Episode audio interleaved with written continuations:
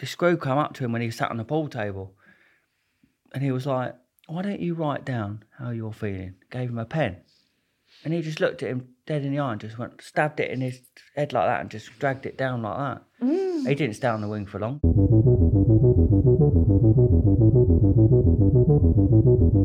I was charlied off me that. Playing around with a knife at home, I thought, I'm to go and hide him out then. going to go and kill my own dad. I said, Mum, what are you doing? You're not at work. She's like, it's all your fault. If you weren't here, he'd love me. That was uh, quite a hard thing to take, that really. When um, when she's all like, all I had, do you know what I mean? So I knocked on the door and waited out there, I had the knife behind my back, and I was like, leaned his little bald head out. No offence, John. and then uh, he went, No one wants you around here. But as he said that, like in the moonlight, it, I, it caught his jugular. And I thought, That's my target there. But when you have a bit of Colombian naughty talk, then it all goes a bit wafty, really, doesn't it? Like mm. one time, I thought the BBC were doing a documentary on me, and they're watching me through my phone. I threw my phone out the window, ran round to my dealer's house, kicked the back door in, and he was just asleep on the sofa. I thought, I'm on the bloody news. And then I was saying, he knows. He does know. And I was like, what? And then he knows. But you don't know, but he knows that you know. Just tell him, he knows. And then I'm like, so I've gone to my mate, do you know? And he's gone, no what? I've gone in the shop, um, and I've gone, all right. And then I felt in my pocket, I still had the knife. I didn't even second thought it. I just, I looked round, made, made sure there's no one in the shop, just whipped out a knife, and put the money from the till in the bag. And I was like, quicker, quicker, come on. You know what I mean? And then I've paid for the beers. Said, you keep the change for that. And then just walked out. This travelling boy called Ned came into my cell once and he said, uh, I need to borrow your clippers. I was like, well, you can't have them now. You have to have a haircut on Saturday. And he came back with two traveller mates. And he goes, give me your clippers. I said, no. And he pulled out a knife. Like he had it in his waistband like that, showed it to me. I said, put that away and we'll, we'll have a fight in here. Because I'm a traveller, not a mug. And then he walked off. And then one day I got back from the gym and I put prison clothes on, waited for him to go in his cell on his own, ran round, kicked the door open, and waited for him to turn around because I didn't want to snake him, and then just punched him. But my whole hand went in his mouth because he didn't have. so it didn't really work out.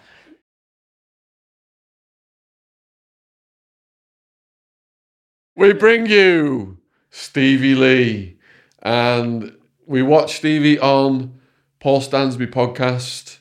Shout out to Paul, he's a pure soul, great guy. Please support his channel. We will put the link for the Stevie Lee interview on Paul's channel in the description box. You may have seen Paul's interview on our channel, Hunting My Brother's Killers. So moving. And today, Stevie's going to tell us his story. I know we're laughing, but there's going to be some graphic content. So, just a warning to people the story has some harrowing moments. There is a story about patricide. There are armed robberies, criminality, addiction, abuse, all involved in this story. But if you put that aside, we had a meal with Stevie last night and his partner, and he's such a brilliant speaker. He's so funny. You know, um, we just had a great laugh last night, didn't we? So there will be some light-hearted moments in between the intensity as well. So yeah, huge thanks for coming on. Yeah, thank you, Stevie. That's all right. Yeah, and you know you've got um, a unique way of speaking. Where, where, where's your accent from? If you want to explain to the viewers a bit Well, about I'm- where you I'm- grew up. I'm I'm from um, Kent in Maidstone, so and sorry if I if I stutter a little bit. When I get a bit anxious in my head, like my thoughts don't they try and come out too quickly, and it's like a yeah, it's a bit of a struggle. But yeah, from uh, Maidstone in Kent, so that's that's where now living up north. But I'll never change my accent. And you sound a bit London, your accent. Uh, Were you ever living in London? Yeah, yeah, yeah. I lived in Putney for a while, um, and yeah, my cousin lives in Lewisham, so I spent a lot of time there. So yeah. So what was it like for you as a kid, and what was your Well, parents like? well, well, well, do you know what? Um, I was thinking about this last night about so you know um, there was there was um, troubled time like growing up and that so not not not all the time, but uh, I can't think of anyone's childhood that's been you know particularly like I, I can't think of anyone that, that would have had a childhood that's been that amazing and nothing's ever happened. So um, it used to uh, define how I carry myself, my behaviour, um, what I did, and how I felt about myself. But I've actually done a lot of work around it, um, and it's I've sort of let go of that sort of stuff because I blamed my mum a lot for certain aspects of it. Are you able to describe what those aspects are? Well, um, yeah, it's it's uh, it's a bit awkward because I because like I said on uh, Paul Stansby's podcast, I didn't I don't really want to upset my mum or Gotcha. or anything like that. Um, you know, she was only sixteen when she had me. Uh, she was from a strict. My granny was a strict Catholic lady. She's a lovely lady, but but she goes by the rules of the church. She's Irish. Um, so when my mum fell pregnant, uh, she was asked to leave the family home, unfortunately. Um, so, and my mum was a really intelligent woman.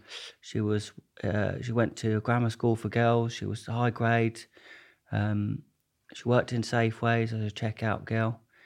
Um, and actually, my dad, if you can call him that, um, was a trolley boy in Safeways. That's how they met. Um, yeah, and then, and it was just, it, you know, I won't really go into it too much because it's her story. It's not really, but um, uh, I've got it all written down and stuff like that. But you know, sh- she done the best of what she could. Um, we managed to get a flat uh, in in Borough Green, which is in Kent, um, and uh, yeah, we we were just it was for for a time it was just me and my mum against the world. Was, you know, uh, I do. Va- this is a vivid memory. I remember um, because my mum was working. She wasn't, but I, was always at childminders or stuff like that because she was working. So she worked six days a week in that west, um, and then she's trying to do a typewriting course in the evenings, and it was just yeah. So some, I remember we didn't we didn't have a, anything to eat for that particular day or or something. So um, there was like a cake tasting event in town in Maidstone where you could come in and like eat try cakes and then so we went in there to have a meal. I know it's but but I just remember like I remember walking over there. I must have had some muck on my face or something. She goes, "Come here, look. They'll think you look like you know what I mean. We've got to be." And then but but bless her, like I, so I, mm. I it, when I look back, I think you know because we must have been eating them cakes like they're going out of fashion because we were you know and people must have been looking and stuff like that. I mean, I I actually I, I remembered this the other day. I don't know what show. It, this is in the eighties. I don't know what show it was, and I still can't find it now. I don't really want to bring it up for my mum to ask her, but there was a sort of a show like Jeremy Kyle, and my mum went on it, and I remember watching her because she had an eighties perm. Was it Trisha? It might have been. I don't know. Wh- Whoever it was in the eighties, my mum went on it to talk about being a, and um, what what what my real dad was doing. Right. I, I, yeah, I'll have to. I don't. This is the era of Jerry Springer, is it? Not- it but that's American, isn't it? Yeah. it? I don't know what it would be, think what the but I guess- English yeah. equivalent was I back think then. Trisha was before Jeremy Kyle. Yeah, because what I was. remember being at my auntie Deb's watching her on TV. Yeah. So yeah, it'll be interesting to find out. So I can, if I can picture her sitting there with an '80s perm on, I was like, my mum's on TV. So And yeah, where- sorry. And where was your dad at this point? oh, I don't know, sloshing about. Sloshing about. What age did he leave? Oh well, well, I, I, he, he, they, his family tried to. Um, well, this is all part of the reason why I tried to murder him one day, and that was a few years. Later. I know it sounds a bit, but uh, Yeah, I was. uh, But it all, ste- you know, the anger built up, and then yeah, Oh, we'll nearly killed him one. Yeah, we'll get to that, but yeah. Definitely.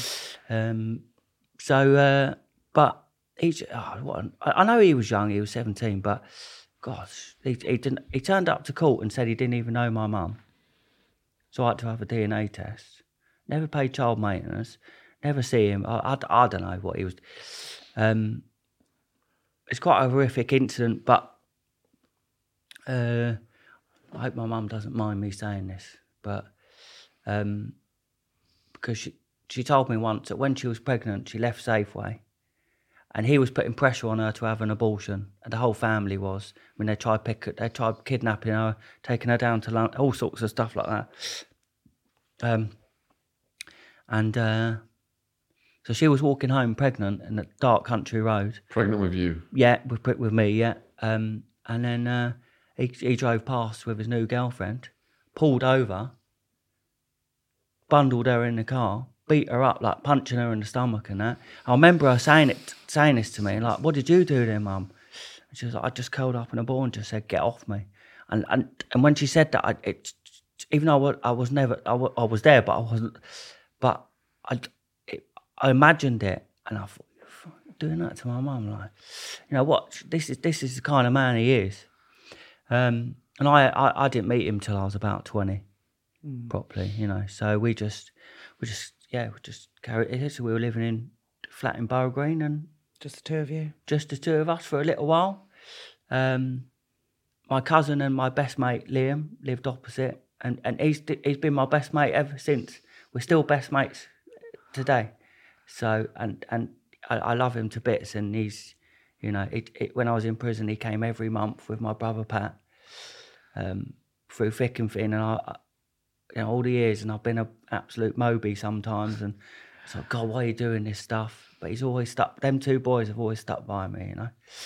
Um, yeah, just knocking about with him, and my mum was introduced to his uncle, called called Bob, and uh, he then became my dad, basically. It's like, Going back to when you was a kid, then what was it like entering school? Uh, it was all right. I was, I, I do remember a sto- I was telling my girlfriend actually, like, because you used to have tuck at break time, and I never bloody had anything. And this girl once, she had she had a four finger Kit Kat, and all I wanted was one finger or half of one, and she was like, "No, you're not having it." so I was like, "Right." I, I just snapped it off her and just chucked it all in my mouth like that, and the teachers saw me, and I had to go and stand by the wall for for the rest of the break. But I thought, how's it? She's like, "Can I have a bit of your Kit Kat?" She went, "No." So I was like, "Right, well, I'm." yeah. So I, I was getting. You know, I, my favourite thing was fighting. And there was a girl from the older school that used to come down every break time and watch me fight. And she used to stand there and watch, and I'd be like, "You all right?" She had, I remember she had glasses like that. She was right, and then she'd just go off again. I don't know who she was. She was admiring your fighting. yeah, I know it was. Yeah, but it was all you know. What kind of things were you fighting over? Just Oh no, so- it's just play fight, you know, like Yeah. wrestling and stuff. I found it. I don't know. I just liked it. I don't know. but yeah, it, you know, it's um, yeah. My mum was working hard. I went, went a lot of childminders though, and one of them, she uh, she was a bit nuts. She threw a um, a pot at me once of soup. For what reason? I don't know. She was shouting about something. I think her husband had left her or something. But then she had to go out and say to my mum, "Look, I've, I've done," and my mum was fuming, so I never went back to her. But yeah, uh, and also a funny story is, um, I used to go to this childminders, and she was horrible. Like my friend Mickey used to be sick in his on his plate, and she'd make him scoop it up and eat it again. Yeah. That's a, And one day, like, they dared because Madonna was on the TV, and she was she was a bit of a salt back then. She still is, I think. But um, so so they dared they dared me to go and run run over there and kiss her on TV. I did. I got caught.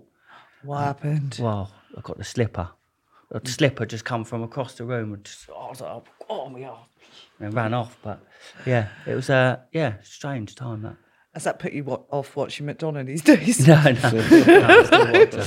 yeah. But um, but my, I didn't realise one of the guys there was my cousin, Gavin's, my my real dad's nephew, and then well, apparently we looked like each other. So that was weird, wasn't it? We went to the same childminders. And you never knew. No, I never knew. I met, I met him like years later at, uh, at my nan's f- funeral, his mum's funeral. Like, do you remember going to that crazy woman's house? I was like, yeah, I know. So I was there as well, and then like it was weird. So yeah, small world. So you were always at childminders. Yeah, yeah, you know, but my mum was just trying to do her best. Do you know what I mean, and stuff like that. But but you know, um, um I, I called Bob Dad, and and uh, he was very good. Like it just. I, he used to like smell of engine oil because he was a motorbike mechanic, and he and he used to toss me up in the air and like we used to go out on the motorbikes and stuff like that. You know, it was just really good. Um, yeah, I, yeah, I, I really loved him. Yeah, and, and and I still do. Yes, he lives in Thailand now, and he's he's happy, and so I'm really happy for him. You know, I let him down a lot in, in, later on, and but you know, just just getting better is it, it, it's good for him really. Were you interested in school subjects or sports? I really liked English and history, like write creative writing. Yeah, sports. Yeah, I I I, I, I liked football. Um, so yeah, played a lot of football. Obviously wrestling. So yeah, it was, yeah. I can envision you as a, like a bit of a class clown. Was that the Well, case? yeah, yeah, a little bit. Yeah, I got told off once for putting some boy's pee bag in the toilet. For what reason? I don't know. I just don't really think he liked. I liked him really. yeah, yeah. And then he had to wear it for PE. No. yeah, he did. Yeah. What was in the bag? Out of interest. I don't know shorts and that. So it, you put his whole kit in the toilet and Yeah, he had yeah, to wear it yeah. wet. Yeah, I think they told my mum about that. Actually, I'll have to ask her if she remembers me putting. it. But yeah, yeah, I just yeah. Um, but then, we, but then I remember one day it all sort of changed. Like, no, my mum was a bit sad. She wouldn't get out of bed and that. And then, well, this basically what I want to say is I've got my truth, mum's truth, everyone else's truth, and then the actual truth. So it's just it's just the way I remember it and how I was growing up. But and then uh, and then she one day she got she said, "Oh, I've got someone that wants to speak to you." Um, and then this voice come on the other end. He's like, "Hello, hello, Stevie. I've heard a lot about you." I was like, "Who the fuck is that?" But then so I didn't realise it at the time, but I certainly realise it now. This this bloke was going to absolutely turn things upside down. It's just going to be the next few years are going to be awful. So had your mum separated with Bob? Yeah, and now she's got this new fella. Suddenly we were whipped off. I was, we we moved to Exeter and then Bristol. Um, I missed Liam. Like I was calling my dad all the time, and then he'd tell me you're not to call him dad. It's, and then all this he he. It, so that was so we're up. So that was from about eight till sixteen. The day we I had, I had to get my mum out of there when I was sixteen. So you moved to Exeter and Eight. sort of the southwest when you were eight. Yeah, and then moved up to Bristol. Yeah, for yeah. What was it like changing school so young? Uh, well, I, do you know what? Actually, I, I I completely forgot. Like something happened in uh, in and and and things we're talking about later. Like uh, I went and I I went to a school in a small village in Exeter. Um, and it was only run by sort of volunteer. By the time I moved on to another school, they said I, I was back. I was behind three years or something because they uh, they weren't really giving me the right education. But I, I, I remember they said we had health checks one day. And I need to actually look into this because it's quite scary, really. So they said they had health checks, and we were one by one going up to the headmistress's room. And then, uh, so I went up there, and there's these two old ladies, and they had a camera. They like looked like old Dorises, you know, like uh, with glasses and that. And then they said, right, strip off naked and pull down your pants. And I was only about eight, so I was like, I just thought, all right then. So I stripped, and then they, I remember they took a picture on the big camera, and then she came up to me. I don't know why, I, I don't know why she done this, but she said she checked my balls. She she went, how many balls? I need to check how many balls you got and count. Press what one two? She said, and then that's it. I went downstairs, and I went to one of my mates. Did you did you have to? Get? And he was like, no. But then this other girl said she did. but it was just so, and then and then nothing was ever mentioned. That's not normal. That's not, I know, but because I, I didn't know, because the, the thing is, the reason why these bastards like do it for vulnerable, because they don't know what's going on. I never, I never had sex. I didn't know what was, what was like, what, what- but yeah, Do you think they were passing those photos on to some kind of yeah. I think, I think they were, I, I- yeah, I think they were going to school to school. I, something I really do need to look into. well, I mean, I'm only three years younger than you, and they never did that to me in school. No, yeah, exactly. anyone yeah, I know. yeah, So it's not the norm. yeah. No, yeah. I, know I, I No. know. I can see that now, but I was just like, oh, Well, you wouldn't have known at eight. No, but I, di- I distinctly remember uh, taking a photo, and I and I, I, I, do think sometimes, where's that photo now? Like, so yeah, I know that. that it, yeah, I it's, it's yeah. Oh, because I, I I know the name of the school, so I don't know whether they would be able to have a record of. I, I, I don't know, but I don't know what to do about that. Wow, that's strong. Yeah, So when you moved down to Exeter, that was in with the new fella. yeah, yeah. And then we moved to Bristol, so I went to secondary school in Bristol in Backwell. Well, Backwell School, yeah. Um, yeah. We used to have a rivalry with Nailsea School. yeah. So when we used to, you know, Nailsea School. So when when we used to play football against Nailsea, like we have to walk across the fields to get to the football pitch, and the whole school would come out and stand in a line and spit at you and stuff like that. You had to walk. It's like the walk of shame, walking through there. Yeah, they- and and one day I remember being down the coach park on lunch break, and a load of cars came up, and it was a load of sixth formers from Nailsea, and they tied some year eleven up and chucked him out the car, and everyone went over and beat him up. It was a really bad rivalry that was between two schools. Yeah, Brutal. yeah. So what was it like meeting your mum's fella for the first time? Oh, I don't know. Just well, uh, to, do you know what? To be looking back, I already had my dad, and that was Bob. You know, so I was like, "Hey, my dad." You know what I mean? So I, I, I did give him a bit of a hard time, but it was like honestly, it was like walking on eggshells with him. Everything was just, and then ah, it's just. I was always out, like I.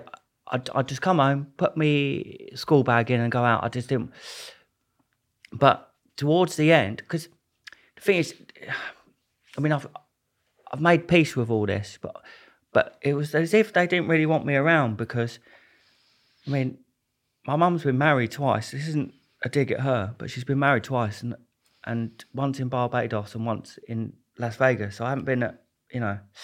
Um, they were always off on skiing holiday. I mean, I went to a few, but I was always packed off down south to my dad's when they wanted you know, I, I, I get it because they were newlyweds in their twenties, and you know, but you know, um, but around the time of about, uh, oh, and I lost my finger in in in uh, in between it as well. Top of How? fell out of a tree, so I was always out. Yeah, so that's that really hurt. So you were climbing a tree, Yeah, uh, collecting conkers. as you do, conker fights. Yeah, yeah, we used to have them. Now, now it's all yeah different. But and then the branch snapped, and and there was telephone, and I ripped it off. Yeah, A te- what, a telephone wire? yeah, like a, uh, like, like a telephone wire. yeah, yeah, I get what you mean. But yeah, so and I reached out for it, and it took my finger off. like a wire. Like Yeah, a like- strong yeah, wire. yeah, yeah. Wow. And then, uh, and then, this was when I was about 30, 12, 13. But when I la- when I landed, I landed on my knees. Apparently, and my knees went into my chest, so I couldn't breathe. And then I got up and passed out and hit my head on the wall. So I don't remember, but my mum said when when we were in hospital, they thought I was on drugs because because I'd hit my I had really bad concussion. I was like, over here, mum, on my head, son, and all this, like trying to play football, and they were trying to hold me down with my finger hanging off. They try and put it back on. Well, they would if it wasn't so young, they would have just chopped the whole lot off because it was about that badly broken. But it's strange, isn't it, that it only caught that one? Yeah. Instead of because you wouldn't grip with that. Yeah, I wouldn't I wouldn't fall down going like that, would I? What are you doing with that finger? Oh yeah, I know. It's good for that though. When people are not just give them, and then they're like, huh? so who found you? Like, were you with mates or anything? Uh, yeah, but then this this older geezer from school uh, was going to smoke some weed, and then he, he held my finger on for about half an hour till the till the ambulance came. That's good of him. Yeah, Aaron, his name was brilliant bloke. Yeah. he was, and then he was like taking my cigarettes and that, saying no, not not not robbing me while I was, but he was doing me a favour. He's like, you don't want your mum to find them, do you? I was like, yeah, go on, take it all. Good lad. Yeah. Good lad. So yeah, it- yeah, good stuff. Thanks, Aaron.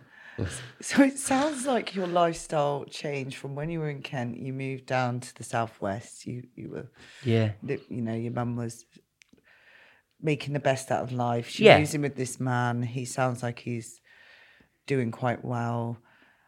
I mean, when did it change for you? it was more like my mum. She was uh, she deteriorated really badly.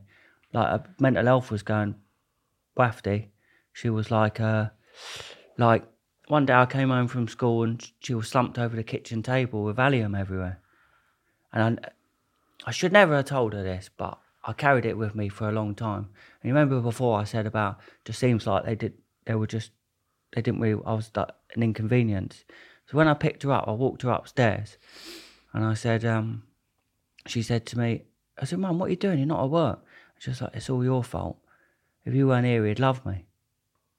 And I was like, oh. And then, and then, uh, but years later, um, I got drunk and I was like, Mum, you, because I had massive resentments towards my mum, which I, which I built on. I've, I've made peace with them when I went to rehab and I got a sponsor. We talk about them. Um, but uh, so she denied it for two weeks. So no, I never said that. And then one day she rang me up and she said to that I, I did say that, but it wasn't aimed at you. But yeah, that that was really uh, was really that that uh, that was uh, quite a hard thing to take. That really, when um when she's all like all I had, you know what I mean? I'd, yeah, so but I don't blame her for that. It- it- because I always think mental abuse is worse than physical abuse. That's the one that takes the toll. And I think that's what she was getting. She, the day we left, one day we left, and he was sat in the front room. We just packed a load of stuff and went. And that was, she never saw him after that. I did. I went to see him in a pub in, in Reigate. That's where he moved. I just said, "What you what what you done?" When I was about in my twenties, when I was a bit older and a bit more like you, you know what I mean. You can't knock me about now, sort of thing. I said, uh, "You're perfect. You think you can do that to my mum?" He started crying. I just went, "You're a fucking mug." Just walked out of the pub. So how did he used to knock you about? When Well, no, well, start? he only really done he only he only really done it once when um, I think my mum was smoking a lot of weed, so she was a bit stoned all the time. And I remember one day she was downstairs. She was either too scared, because I, but I really wanted to watch this TV program. Everyone we used to talk about it in tutor the next day. So, and he said, "Oh, you got to turn that TV off." So I turned it on really low, and then he shouted out, "You better turn turn it off." And I was like, "No, I'm not doing it." And he come running up the stairs. So I jumped up, tried to shut the shut the door, but he kicked it open. But he, but because he knew I had school the next day, he didn't punch me in the face, just punched me in the stomach. And then, I, but I was screaming for my mum. Oh, This is going to sound really bad about my mum, but she's not a bad person. She's, she's, uh, she's, she's had, a, you know, but uh, yeah, I was screaming for, and she, she just did. She just sat down in the front room, just facing the TV. I think she was just too stoned. Or just struggling with the relationship? Yeah, exactly. Yeah. Yeah. Well, she was. It was like she wasn't even. I mean, she sent me away to my, my friend Grantley's once because she wanted to hang herself on a banister. But she knew that I would come home from school, and, but because it was punishment for him, she was that. She was angry because he was cheating on her and all sorts of stuff. I think she even told me that he was watching child porn, and and and and all sorts. She found stuff stuff like that. He was going on my MSN. Do you know? Do you remember MSN? Yeah. Like like stuff like that. Um, just it was just a complete like I just I felt like I was losing my mum. Uh, it was because she's gorgeous. My mum is like, and she just wasn't.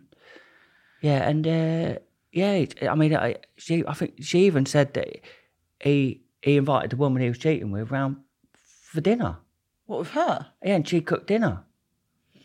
It was all, it's a weird old turnout, and I wasn't privy to the audit information. I, I don't really want to know now, but what I saw was bad enough.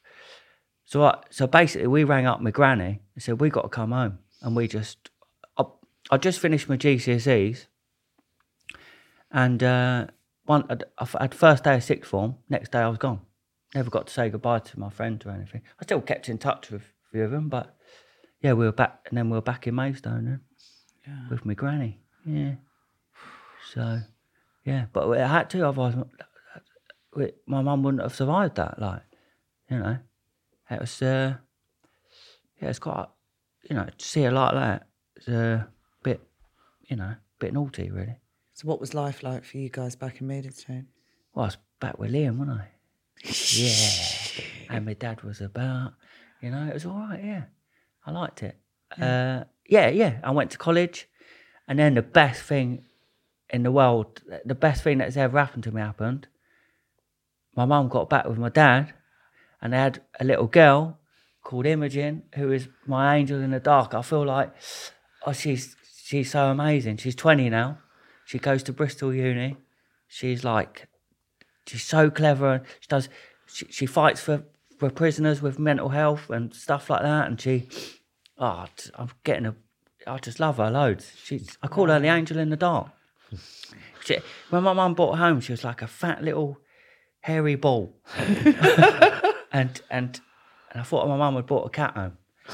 But she had. We used to call her the Michelin woman because she had elastic. I like. Yeah, the elastic The band. chubs. Yeah, yeah. oh, I love her. Yeah, and she's like my, you know, she's like my my best friend, and I'm so happy for her. And do you know what? My mums are really good with Imogen. They're they're they're like that.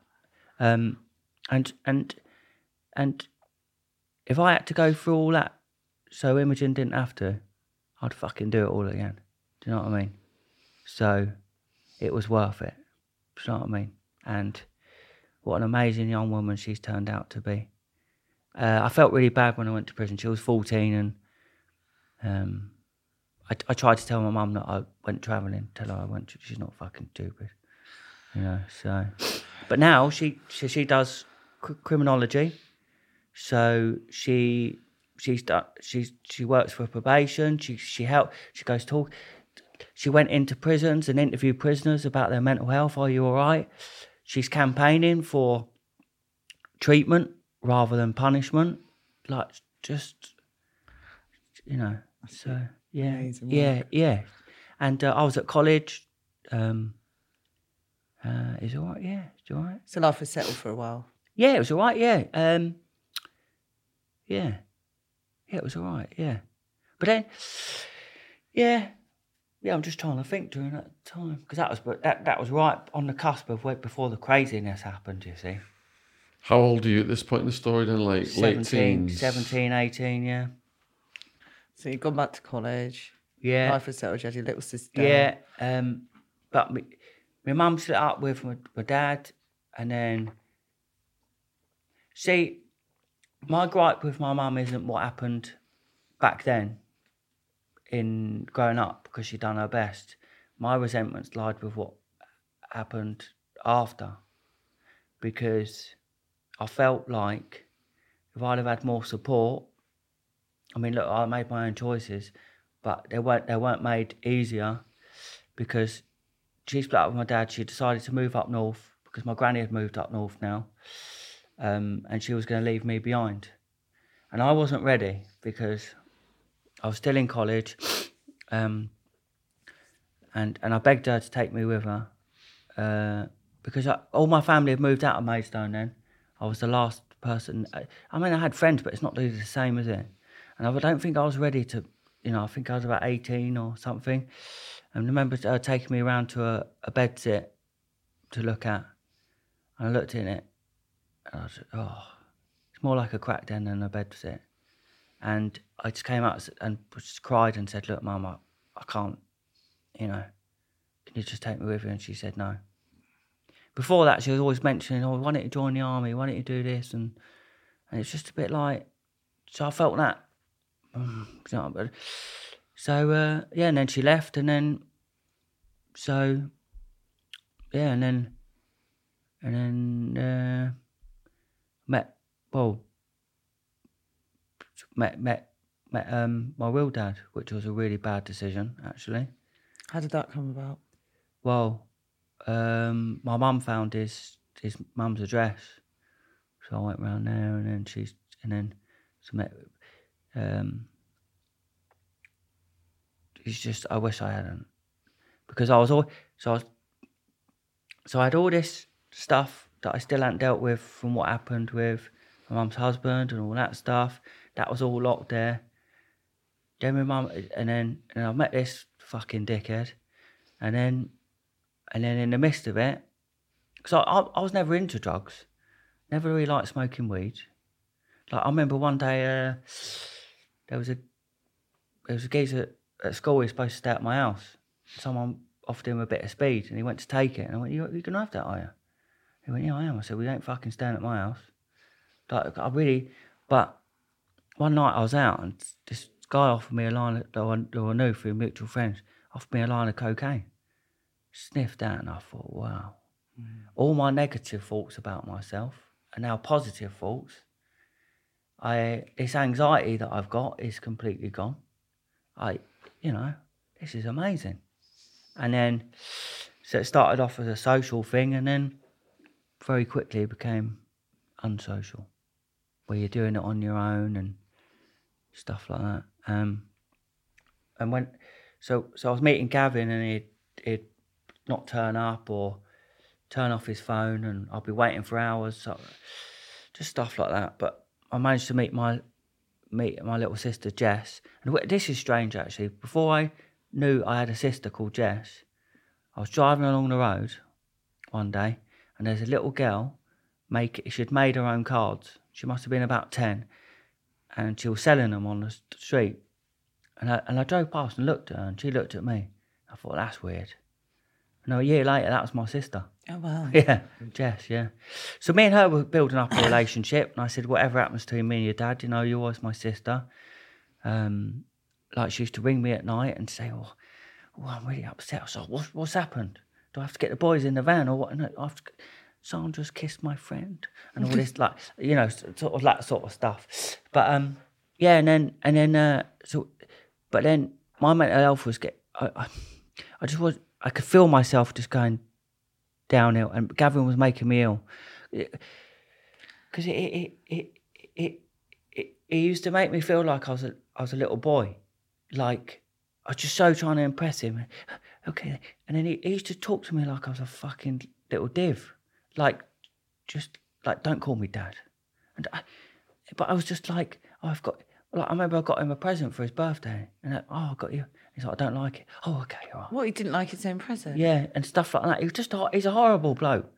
Do you know what I mean? Just it was just I wish you know the only good thing to come out of it was I met Jess. But then the day I told him I can't see you anymore, like it's it, you know it's it, it, he just he was just hoping one that I'd just disappeared and I'd never have come found him. He's got his own family and it's like, but um, uh, and but what he done was he told Jess, my sister, that I wasn't even her brother. That I'd had a DNA test done when I was little, which I did because I the courts had to prove because he wouldn't pay child maintenance. But he's saying, so he says, I don't know who that bloke. And she texts me saying, Leave me alone. You, I can't believe you've conned our family and all. I was like, What? So I've never seen her since. Really? Last time I saw her was when she was about 15. And then I, that that's why. So then I tried I went I went round and tried to murder him. I went to iron him out. Let's talk about that. Yeah. Bit of an extra because I'm not that, you know. But when you have a bit of Colombian naughty talk, then it all goes a bit wafty, really, doesn't it? Like mm. so I was probably about twenty two and I was charlied off me nut, playing around with a knife at home. I thought, fuck it, I'm gonna go and iron him out then. I'm gonna go and kill my own dad. Fuck it, he deserves it anyway. um, I know it's, it's just crazy though, isn't it? Because because because my mental health, along with cocaine and then all this psychosis bollocks that was going on, like seeing seeing lampposts as witches and shit like that. Whew, you know what I mean? So was there a build up to this mentally then, like Well, with the I think I, drugs? well, this this is a thing that I spoke to Paul about. Yeah, like I think, but because with with mental health usually comes addiction. With addiction usually comes with mental health. So this, so I, may, I, maybe I always had it, but this cocaine was accelerating it to like, you Next know, level. yeah. Do you know what I mean? So, What kind of consumption rate were you at, and what kind of side effects were you experiencing? um, well, I was seeing stuff like having hallucinations. Um, one time I thought the BBC were doing a documentary on me and they're watching me through my phone. So about five in the morning, I threw my, I know I threw my phone out the window, ran round to my dealer's house, kicked the back door in, and he was just asleep on the sofa. He's gone, "Fucking, hell, what's going on?" I thought, "I'm on the bloody news, fucking satellites," and he was like, "What the fuck?" And it, and then like, uh, it's just mental. And then I started sniffing whiz off his floor from the carpet. Like, just turn on the fucking news. Go on the internet, Google me. I, honestly, it was like, yeah, that was one. Yeah, that Was that actually whiz on his carpet or was that hallucination? I don't know now. Now you say it, it probably wasn't. I don't know what that was. yeah, good point. Yeah, probably. Yeah. And did you? Is this when you split yourself in two, or was that later? Oh, that was yeah. I split my yeah, yeah. So, it- ju- just just yeah. I mean, I was walking up the road with with a mate, and then like, and then I was saying he knows, he does know, and I was like, what? And then he knows, but you don't know, but he knows that you know. Just tell him he knows, and then I'm like, so I've gone to my mate. Do you know? And he's gone. Know what? You know, don't you? Don't fucking me about. You know. And then he's gone. You're weirding me out, mate. I'm going home. but yeah, so just it was just. uh I wasn't enjoying it. I was, uh you know, the first line. I'd I'd be like, oh, loving it. You know, yeah, I'm the man. I'm going out tonight. And then the third, fourth, I'm fucking hiding behind the sofa, like a cat out the window, paranoid as fuck that someone's coming around. And that's the thing. I was twitching. If your phone goes, it, it honestly, it's horrible. It's horrible for me now. I, I couldn't think of anything worse. Like I'm, When you split yourself in two, didn't you? One of you stay and one of you go somewhere. yeah, yeah. Well, that was when I done the armed robbery. Yeah, so Oh, that's later. is Oh, it? yeah, we'll yeah. Okay. So yeah. So how did you come up with the idea to Oh yeah, it's just. go I just to your dad? just thought I've got nothing on. Might as well just go and iron him out. Yeah. Just pop round there now. Yeah, that's the thing. That's my. f- Yeah. Uh, so I just walked round there, had some headphones on. I think I was listening to a bit of Metallica, and then um, just walked round his house. Got a massive farmhouse, and uh, I think it was about midnight or something like that. And um, he's got he's got like you know like stable doors. So you Yeah. op- you open one and the other half. So I knocked on the door and waited out there. I had the knife behind my back, and I was like, and then I was like, and then he um, leaned his little bald head out. No offense, John. and then uh, he went, "No one wants you around here." And I was like, "Well, come out, come out here and say that. Come on, mate. Come out here. Come talk to your son." And then he's like, "Just go away." But as he said that, like in the moonlight, it, I, it caught his jugular, and I thought, "That's my target there." So I whipped the knife round and went. I went because I, I must have been about here to there. Yeah. So two steps and that's it. I'm jabbing him, and right in the neck. I was just gonna, and then, but then I'd, it's, it's like a higher power because I believe in this higher power thing. Because I would have been, I'd have been still in the shovel now. You know what I mean? Um, but Jess, my sister, just turned on the lights, see what was going on. So she looked down, and I thought, oh, I can't murder her dad in front of her, can I? So I just said, oh, get you next time and walked off. And what does he do? Pissed his pants, probably. I don't know, but He saw the knife. yeah, he saw the knife. Yeah, yeah. Uh, Did he report it? I think he's reported me a few times. Yeah, I think, but yeah, And he didn't come round for you? no, No. no. So I don't know where. I don't know. I don't actually know whether he did or not, but I know he has a couple of times. But I've thing is, look, I know it sounds bad, but he don't deserve that, does he? Really? But still, I just What happened on the other occasions that he reported you?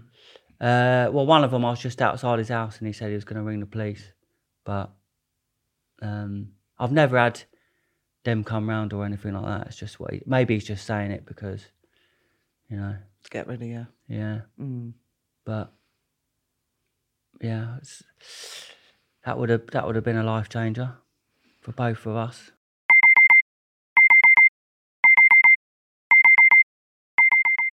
When we wake up in the morning, we get out of bed and we start our day with KORO Snacks. KORO is a healthy snacks brand focusing on bringing additive free, natural ingredients to their customers with fair prices in bulk packaging. They have everything from nut butters to free from baking ingredients to cooking essentials and, of course, the snacks. Look what's in this jam. It's the vegan power mix from KORO. So we have a mixture of nut kernels, dried fruit, cacao nibs, soy mm-hmm. crispies, and hemp seed hold. Ooh. What are these little red ones? Hey. Look at this spoon. Mm. Mm. Mm. That's good. fresh and healthy. So, what makes KORO special in comparison to others? KORO's quality management team carefully and regularly reviews the quality of their products. For a 5% discount on KORO's products, use the code TRUECRIME with no space in between true and crime. The link to KORO's online shop is in the description box on YouTube. Thanks for supporting our sponsor. So, as you're walking away from that scene, what's going through your head? Uh, well, I'm still I haven't got any rational thoughts because I'm still Charlie off. My, I just thought, oh well, I didn't think of any, anything of it really. It was just one of them things, but. Yeah, I can still I can still remember him like just leaning out like that and saying them words. No one wants you around here. That's what he said. But that's honestly at that that time in my life, I was just I was just uh, just just it was just like my I, I don't I don't know how to describe it. It's just the mental. Just looking back on the things. Um, How are you financing your Coke consumption? well, that's that's that's. I, I was always working, but whether I was doing window cleaning or stuff like that, but I'd never have I'd never have any money. I was ticking loads, getting into trouble, so you know, sort of like that sort of thing. So did, were you doing any naughty dealings to get your Um, a few here and there, yeah? you know. What like? Uh, don't know whether I can say really because I don't want to end up. It's, it's in the past, isn't it? Yeah, avoid that. Yeah, yeah. So, yeah. Yeah. But then, so, but I, the thing is, my mum said to me uh, that she always used to wonder the situations that I get myself into, people that I was hanging around with, and stuff like that. And that, looking, it, I mean, one day we were, I was driving down the road with these couple of fellas, and they stopped at a petrol garage. Someone owed them, uh, one of them money, and he filled up his car with petrol, and then filled up a 500 ml bottle of Coke. And he said, "Come we're going around this this bloke's house." And when we went round, we went round this flat, and this guy wouldn't answer. So this guy went round the back and then come to the door and let us in. And he just basically poured petrol all over him, the, the 500ml, flicking matches at him. And the geezer was, uh, it was just, but it's, it's like a seedy, the drugs world is like a seedy, and I and I'm not that sort of bloody person. So sorry, you and your friend went round this guy's house. It's just, I wouldn't say a friend, just uh, a person I know that through sort of doing coke, really. Do you know what I mean? And your friend poured petrol on him and started flicking matches. Yeah, Did yeah. he owe money or something? Yeah, he owed money, Yeah. yeah. It's quite a nice flat as well, actually. Did it, it light? No. No. But Did they get the money out of him? I think he paid like a week later, yeah. But it was just, yeah. Um, I had a bare knuckle fight randomly. Uh, I I just one this one dealer I owed him a little bit of money, and I just decided that I didn't want to pay him. Just thought I don't want to I don't don't want to pay you. So uh, he said you can come down here and have a fight then. So all right. So I went down there to a car park. Everyone was standing in a circle. Uh, we had a fair play man.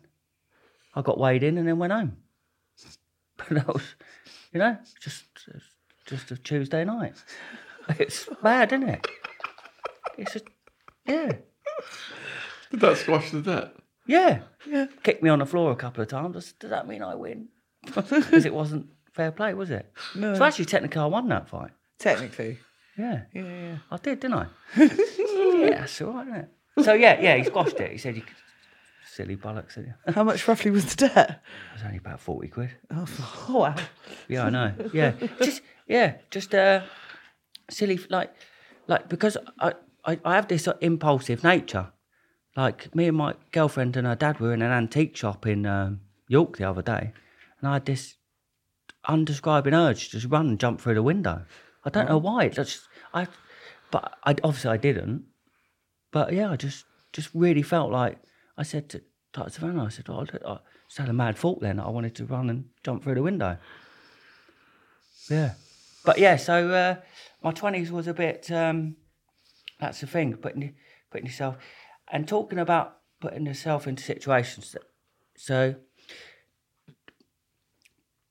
this is going to be uh, quite uh, quite hard to sort of describe, but um, so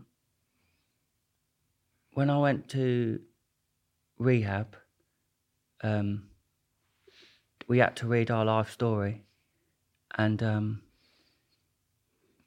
I said something out loud for the first time ever. Bearing in mind I was in rehab when I was 35, I'm 37 now, and this incident occurred when I was about 25, so I kept it to myself for 10 years. Um, still quite hard to say out loud now, but really feel like if this can help someone that, that maybe it's happened to them, then um, uh, so I um I was at I was I was at uh, I was at a pub with some people, then went back to there was a girl and a bloke, both the people I knew from the pub. I was in bed kissing the girl, and um, I passed out. And when I woke up, I was in bed with this bloke. And when I turned around, uh, he was he was looking at me like, and I, um, and I could just tell that I'd been raped. Um, I didn't tell anyone. I um, and, I, and when I close my eyes, sometimes I can still see his uh, see his face, like the way he was just smiling. I didn't tell anyone. I got up, I cleaned myself, and then I went and played football like I did on every any other Saturday afternoon. Um, tried to tell myself that like uh, it's just one of them things that happens. It comes with being a drug addict, or you know. But I know it did really affect me because when I read it out in that life story, I burst into tears. Um, yeah, so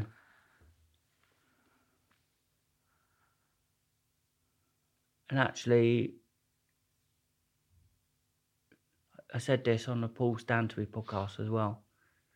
Um, and actually, an amazing thing happened where a guy I knew in prison got in touch with me. Obviously, I won't mention his name, and um, said that a similar thing happened to him, and now he's going to go to the police. So, what an amazing uh, thing just to help one person. But um, I sent this guy a message on uh, on on on uh, on on on Facebook like a couple of years like I don't know it's just maybe like a couple of years after and said I know what you done to me. And he just sent back a a uh, smiley face so. I think I was looking for like a acknowledgement or something but Oh, an apology. yeah well maybe yeah. So um try not try not to let it affect us. It does sometimes though. Like uh, I can't help it. It's like it's always sort of there really, and I because it's uh it's a bit not not like toxic toxic uh, toxic masculinity, Masculinity. but it's like it's a bit embarrassing. I know, I know, and but for a bloke to, you know, it's just, uh, yeah, it really wasn't your fault. yeah. Um, but I put myself in that. See, um, I've asked my sponsor about because because I I'm in recovery for cocaine addiction. I don't do do cocaine anymore, and I have a really good sponsor. Um, and every resent because I have a massive resentment towards this guy. Um. Uh, but but it the rules are not really the rules, but when you go through resentments, you have to see your part in it. And I said, but Kev, what's my part in it? And he just said, well, it's the life you lived. Like, you. But that's, it's a hard one to. Because you've almost got to forgive someone. So, how do you uh, do that? with great difficulty when something is of that magnitude because even though what you're saying is correct because if you you've got that negative energy in your head unless you forgive them personally you know i'd want that person to be well i can't even say on youtube Yeah, what yeah, i want to yeah. do to that person but you said you know earlier on you had a role in it but that person is a predator Yes. you were spiked somehow Yeah, you couldn't have comprehended that that was going to happen. So you can't blame yourself. You can accept it's happened and try and move on, but it's not your fault. There's no way it's your fault, and this person should be in prison. Yeah. yeah, sh- yeah. And and and and uh, I'm not saying this for all police, but after the when when I when I done the podcast with Paul, I did get in touch with the police, and um, they told me to ring one one one. And it's like, right, You felt like they didn't yeah, give you the. Yeah. What we've learned on this channel is the police, in some cases, people have been fobbed off for years. yeah, We had one person, it took her 35 years, six reports to the police. yeah. So uh, mm. yeah. and some police are all over it. It's mm. just completely random and hit and miss. It seems like each police area's got a different culture, different Yeah. priorities. And this is something we're campaigning that across the board, the police go after these people because they Yeah. cause so much mayhem. yeah, They destroy people's lives. yeah, I don't think, you know, the actions we're going to talk about further on might not have been committed. Or, or, yeah. It's a contributing factor, I think. Yeah, It's a massive factor. It is through these interviews we've learned that this is childhood abuse or sexual abuse is the root cause of most crime. Mm-hmm. Because people want to get in drugs because they don't have to deal Yeah, with it. yeah, and then to yeah. finance the drugs, criminality. yeah, if it isn't yeah, criminality, it's suicide. yeah. And a lot of them commit suicide as well, yeah. Mm. And these predators don't get hardly any sentences. No, I know. Yeah, that's the thing. Yeah. I. Do you know what? Well, if anything would have ever happened to my little sister, and I'd found out that they'd already been charged with an offence before and let out, able to do it again, I don't know what I'd do. Yeah, it's best we don't see on YouTube. No, No. yeah, yeah, definitely. Yeah. I would Um, feel the same. So, yeah. Do you know what's a really strange thing? Like, sometimes I think, uh, because now I've said it out loud, I can't take it back. And it was sort of mine, even though it was hurting me, it was sort of mine and like, sort of like, you know, does, does that make sense? Like, So did you never tell any of your friends? never told family, a soul, yeah. No.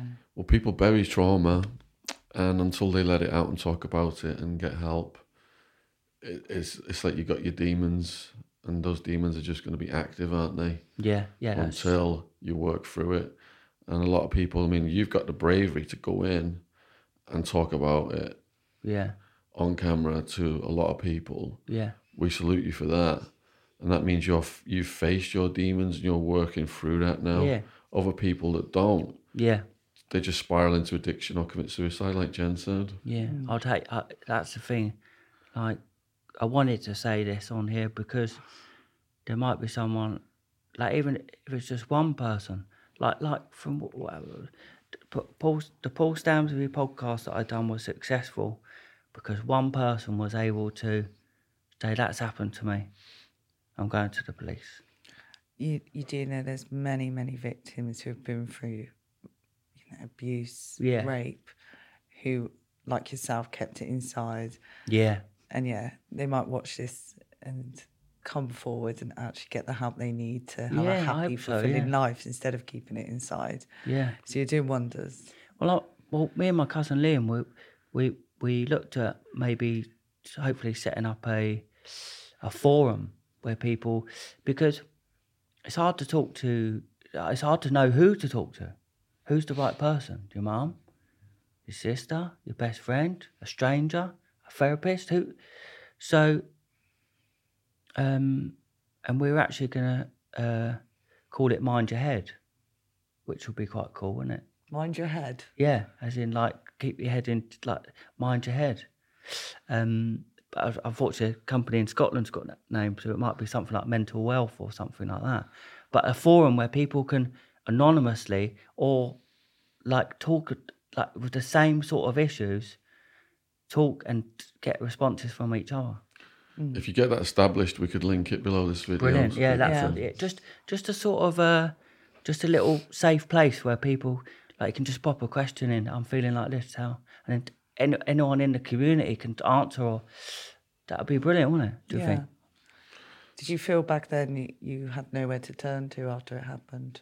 I was just, I just well, I don't know. I just kept like it's like a it's like a, I put it in the buried it in the foundations of the house, and uh, used cocaine as concrete. Just you know what I mean? Just like yeah, like that. Sounds like you was in shock on the day and you just Yeah. went through the motions mean- of I mean- I playing mean, soccer. Yeah, because I was I was official banter man at football, so I was you know turn up like that, and then that day I, I must I, I think someone said to me, "Are you all right? You're a bit quiet." Oh yeah, I'm fine. Autopilot. Yeah, that's it. Yeah, yeah, yeah. What about the next day? I don't. I do, do you know what? I don't know. Probably got on it. Probably just Getting more coke, yeah, mm. just self medication. yeah. Because the f- the the, the thing about cocaine is it numbs your feelings. That's what. And then you, I've never had. Well, uh, because I always have neg- uh, even now. I, I, I obviously I suffer from the mental health now, which I'm hope, but I have negative thoughts entering all the time. You put a bit of cocaine in these negative thoughts, like so. I so say, say for instance, one thought is, "Oh, I'm really ugly." Well, have, have a line of cocaine. I'm the best looking bloke out there. Do you know what I mean? It, that's, you know, that's why it's, it's it's a dangerous drug. That. It's a full sense of confidence. Yeah, exactly. Yeah, Yeah. you know. So yeah, So, how long did the binge last? I do you know what I do you know what? It's really strange. I remember going to football, but I don't remember anything after that.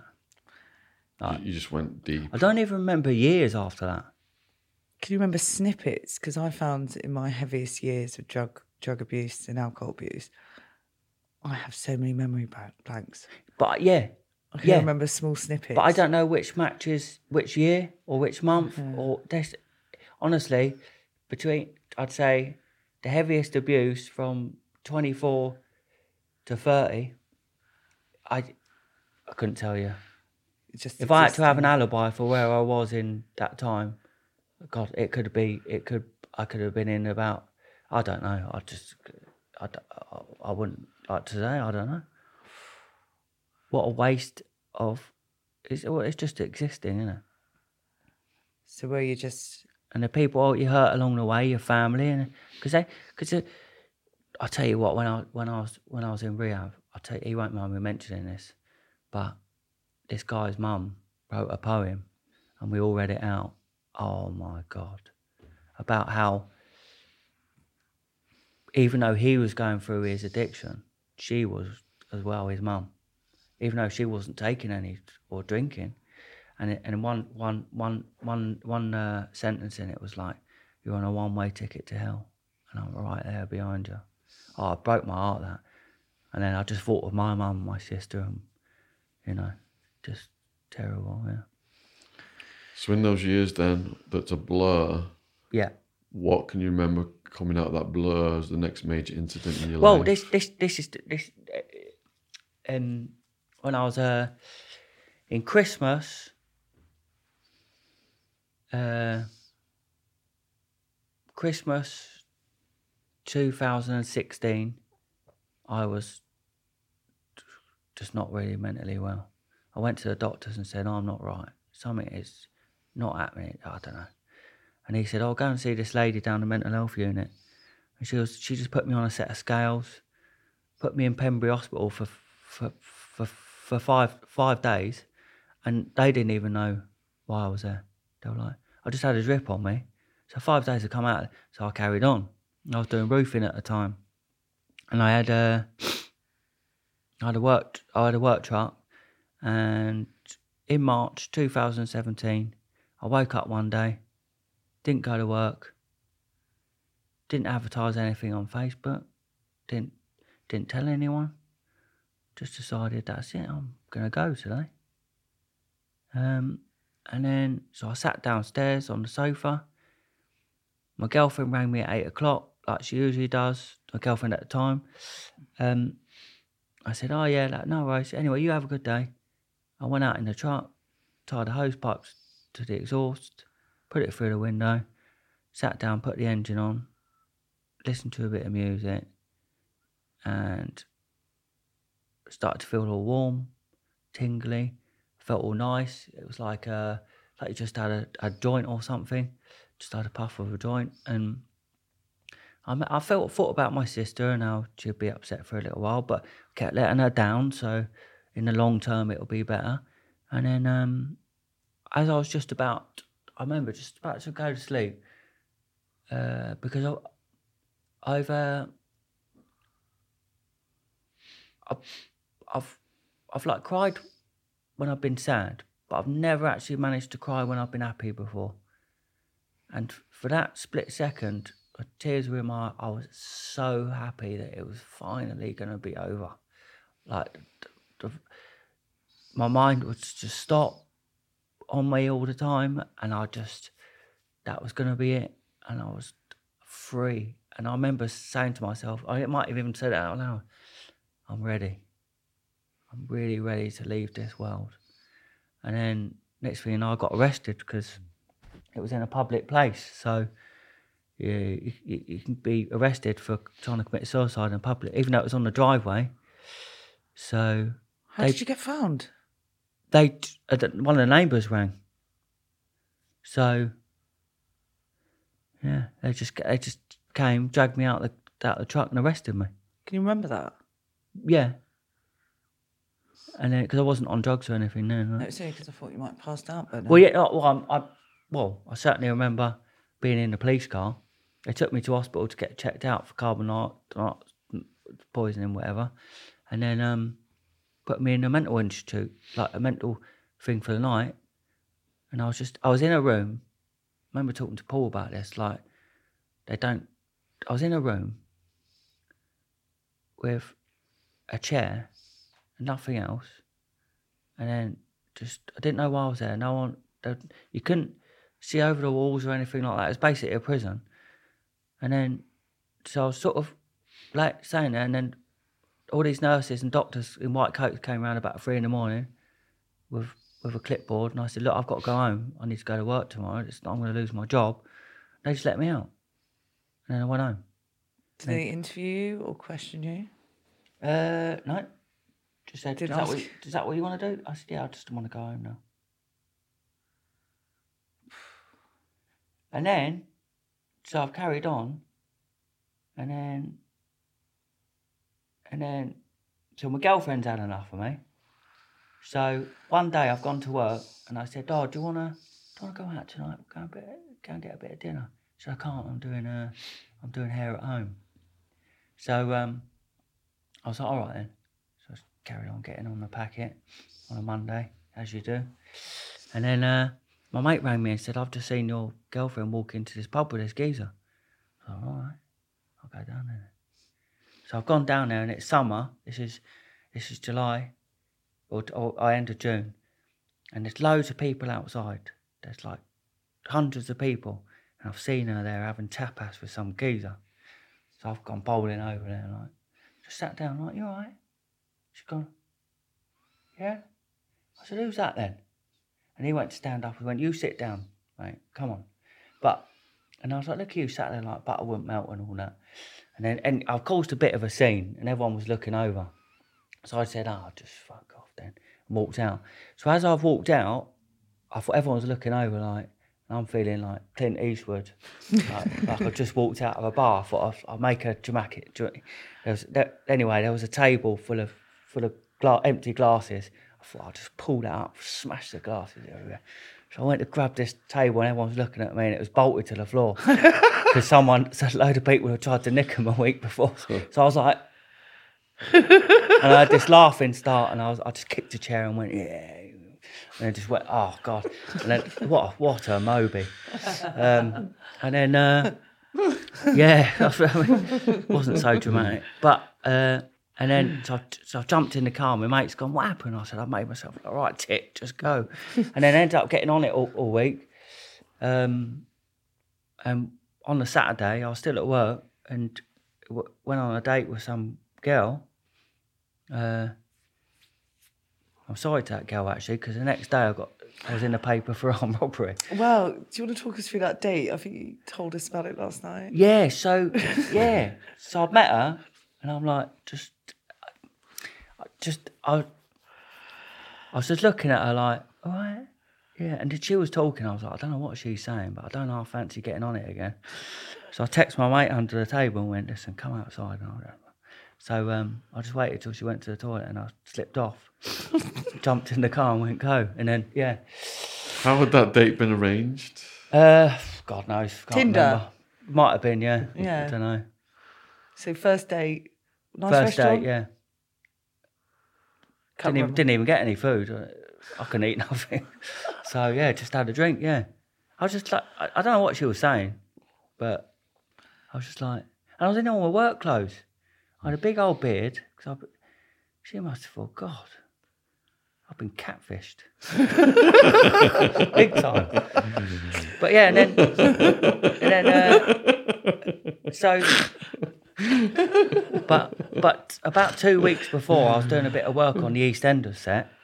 Okay. Yeah, Yeah. I did. I, I uh, you Big know, time. well, yeah, only doing air conditioning units, but Still. you know, but I uh, I got really paranoid that Martin, you know, Martin Fowler, he kept looking over at me. I thought he, I thought he wanted a dust up. And then uh, the one that plays Louise Mitchell, I went all goony in front of her because I went to because they all go in the restaurant at the same time. Yeah. So she was coming past and I was in my yard out. She stopped me and went, "Oh, how's it all going?" And I was all like, "Yeah, uh, yeah, it's all right. Uh, um, how's it going for you?" Sort of thing. And then she was like, "Yeah, all right, yeah." So anyway, and I was like, "I've got to go." I, I, I completely melted. I, I, I went all like. No, she must have thought, "What the bloody hell was that?" but yeah, and then uh, so anyway, the guy that I was working with, he knocked me for a load of money. So uh, for the for the job sort of thing, so I just went round and nicked his car, and um, Nice motor. a Mercedes, not not like a nice one. Uh, left me bloody Calvin Klein bag in there as well, actually, little man bag thing. A man purse. Yeah, well, yeah, it was, it was a man's one. But yeah, I left it in there. I was gutted about that because I had to give the car back because he rang my mum and told her that I'd, my mum rang me and when- when she calls me Stephen, that's when I'm in trouble. So the first thing she said was, Stephen, have you stolen someone's car? I was like, no, of course, I don't know what you mean. Right, and then she said, just give it back. So he came round and then he started getting lemon about, I'm going to come round and do you and all this. So I was I was already scatty as a like anything. So I'm walking around the house now with a knife in my pocket, and then I like hiding in the garden, like a gnome, with a hat on, like this, just waiting for him to come round. I mean, people must have been walking past, and I'm like this, just frozen like a gnome in the in the pond. It's really, it's just really irrational and strange. You didn't have a what's it called a fishing rod. no, couldn't find one. Hope you're enjoying this podcast. There's a word from our sponsor, Rocket Money. The other day, I had to cancel three Amazon Prime memberships. I had a personal on the UK Amazon, US Amazon, company account, US Amazon, UK Amazon. Do you understand how hard it is to cancel these bloody things? That's why Rocket Money makes these things so much easier, formerly known as Truebill. The app shows all your subscriptions in one place and cancels what you don't want for you. Rocket Money can even find subscriptions you didn't know you were paying for. Just like with me, with my four Amazon Prime memberships, you may find out you've been at least double charged for a subscription. To cancel a subscription, all you've got to do is press cancel, and Rocket Money takes care of the rest. Get rid of useless subscriptions with Rocket Money now. Go to rocketmoney.com forward slash Shaun, S H A U N. Seriously, it could save you hundreds per year. That's rocketmoney.com forward slash Shaun, S H A U N. Thank you for supporting our sponsor, Rocket Money. Links in description box. Cheers. But yeah, I uh, it was just uh, yeah, I just wasn't like. I mean, if you if you were talking to me like this, I'm like, I, ah, and that's what. So it was Sunday. I'd work on Monday. I thought I'll go, go and get get a couple more beers because, you know, you're in a right two and eight, Stevie. You know what I mean? You're all like, but I'd split myself in half. Like, so half because because I thought right, what you don't want to do is leave the house unattended because if he comes round, so I said, Stevie, you stay here, and I'll go to the shop. And I even said my, I went up to my flatmate and said, listen, I'm going to leave Stevie here, but don't worry, he's all right. I'm just going to pop up the shop and get a couple of beers. And he was like, what was Stevie number one saying to you going to the shop? Was he all right with that? yeah, because he was just going to wait and keep guard. Cool. So it was honestly, when I, but to me it was like, it's like you're right with that, Stevie. Yeah, I'm fine, mate. Yeah, you, just look after- yourself. My flatmate was like, what? Yeah, and then so I've gone up the shop. Lovely sunny day. I'm like, no, no, no, no, no, no, you know. And then uh, so I've gone in. I've I've I've gone in the shop. Um, I've gone all right, and then I, I've the, the beers were stacked really tight on there, and I, I was like trying to see, and I was like, I put my hand in, and they just went all over the, the oh. whole beers. And then the manager came out the back and said, "What the bloody hell you do?" And apparently, I've been in there earlier and done exactly the same thing, and they just restacked them. Do you reckon that was Stevie number one this time? Yeah, yeah, yeah. I know. So, so, and I've gone, oh, and you know when someone's shouting at you when you're hungover or something, it's, oh, don't need this. And then I felt in my pocket, I still had the knife. And this is my impulsive thinking. I didn't even second thought it. I just, I looked round, made, made sure there's no one in the shop, just whipped out a knife. and, Well, put the fucking money from the till in the bag then. And then they're like, what? I, went, the man, I said, you fuck off out the bag, put the money from the till in the bag. And then, so, and I was like, quicker, quicker, come on. You know what I mean? And then, and then I've paid for the beers. That I've, so I took four beers. Said, you can keep the change for that. And then just walked out. Like, what? What is that? It's, you know, like, what, who does that? Like, you know, and I do feel really. I, look, I, I, I sent a letter to the people in the shop, and I hope they're all right and all that, because that's not really a thing. But, but, but, yeah, I only went. I literally just went up the shop to get some beers, and I've come back, come back, and uh, got the till. Like it's just, you know. Then completely forgot I'd done it. So you've gone back to the house. Yeah. And what- Stevie once. Yeah, what did he Steve, say? What are you doing with that bunny? um, I don't. eh, Well, I rang my brother and said, "Listen, I just think I've done an armed robbery." He said, "Oh, just take the money, just get on a train and go." I was like, "Nah, it'll be all right." And then, and then I think I forgot I'd done it, So I was Maidstone's most wanted for about half an hour. Yeah, but I was at home. and How then much had you nicked? I don't know. I think they said in, I don't really know. Said in the police report only a couple of hundred quid. Wasn't like. But then I was just outside in the garden in my shorts, just having a beer, and armed old Bill come from everywhere, and I was like, "Who are you? Who who are you here for?" I went, "You, you." F-" And then give me a bit of a kick in and put me in the car, and then uh, yeah, so and I woke up, and then I'm looking at eight years. That must have been quite a sobering thought. Yeah. Oh God. I mean, I woke up in next door neighbours' gardens, like just. But waking up in a police cell after doing an armed robbery, and you're all over the bloody papers. And I went on a date last night with that girl, and I'm thinking, God, she's gonna be like, what? Who is that? I'm glad that. didn't- I'm glad he slipped off. But yeah, so yeah, and it was just, Did they have CCTV? oh yeah, yeah. Um, can you, like you recall watching it back and what you were acting like? Sure, yeah, it was, just sort of- I- I- I- it was all just surreal, and I was like, and the, the brief they gave me, well, I, I, I would have got sixteen years if he'd. He just, I, I just kept looking at him like, and he was like, don't know. Like, well, you were supposed to advise me. What your solicitor was really quite crap. Yeah, Public defender was it kind of yeah. thing? I was like, what, what do you think? What do you think I should do? He said, I don't know. You're fucked. Bound to rights. Yeah, well, yeah, Yeah. but so I, I, you know, look, um, I took responsibility for it. I thought, do you know what I said to myself? You've been living your life a certain way for so long. Now you, you, you, whatever's coming, you fucking own up and take it, because you know, it's not like oh, I know we had a joke about, it, but it's not. That's not. That's not the right behaviour to do. I needed to be stopped, but but I did go to the. And this, this isn't justification. I knew something wasn't right. I tried to get help. I tried to go to the doctor. I knew. I knew something was was, and luckily I didn't do anything like proper. Like, well, I know that's not. I mean, but but hurt someone. That's really sad that it takes something to Yeah. go to that extreme to get the help you need that they didn't help you prior before. And I'm sure it happens with loads of cases of murders and uh, violent acts and armed robberies or whatever, all acts of crime. They've probably gone to get help first, and then this is the product. Yeah, it. exactly. Yeah, that's that's Yeah. the thing. Yeah.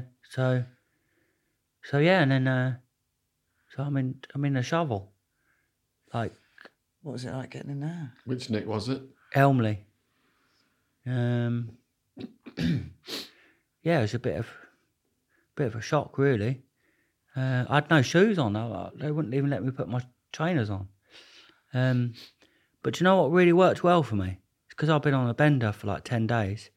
I looked like an absolute state. So in the morning, when when usually the new the new boys get robbed, they took one look at me and thought, "He ain't got fuck all. Not going to bother with him." Like, all right then, don't you But yeah, so but you know what? Prison can you can if you want to sit there and smoke spice all day until you get out, then you do that. But I wanted, I knew that this was like a a crossroad, a, a junction in the in my life where I was either going to continue like that for the rest of my life, or I was going to do something about it. So I got involved with an organisation called the Forward Trust and got got onto some. They're really good actually. I got onto some some courses. Um, really got involved in them. You know, I was doing just getting on with it really, keeping myself to myself. Obviously, lots of things, but everyone's got prison stories. You know, you know what I mean? So I wanted to ask you that today. I know you didn't really discuss them with our Uh, friend Stansby, but can we talk about a couple today? You Yeah, might have yeah. seen. yeah. Okay. Uh, what? do- I'll start. How was your first day settling in? What you got to Oh. sign? What your cell was like? oh God. well- Cellmates, well, well, well, neighbours. Well, so um, when I so we, we, usually you go on the induction wing, but I was sent straight to houseblock three because I they said everyone got a drug problem. I was like, yeah, me. And they sent me. So at night we're walking down there, and I said, Miss, I, this is my first time in. Like, goes, don't worry. What I'm going to do is put you in with two people that it's their first night as well, so you'll be all right. I- She only said that to, so to get me in the cell with no arguments and shut the door. So these two geezers jumped up and they're like, oh, what you got for me then, brother, and all this. I was so tired by What then. like? couple of spanners. yeah, like one of them looked like uh, the witch from Snow White, you know. you know that, you know that? And he has take my apple. Take my. He, oh, I hated him. I hated that. Later on, he tried to pay someone half a, half an ounce of baccy to put a hit on me. Half But an luck- ounce of. Yeah, but luckily the geezer went, "You've never got fuck all." So shut up. Yeah, he was like, "Yeah, no, apple." Had this long old face. Oh, I hated him. So what did you say when they said, "What have you got for me"? I just said, "Well, I've got a prison t-shirt. Have it." And then just sat on. I just went to sleep. And they went, "When we, when when the doors open in the morning, you're getting robbed." I was like, "All right then." So uh, and when the doors opened, like I said, they just came in and went, "Nah, it's not worth it."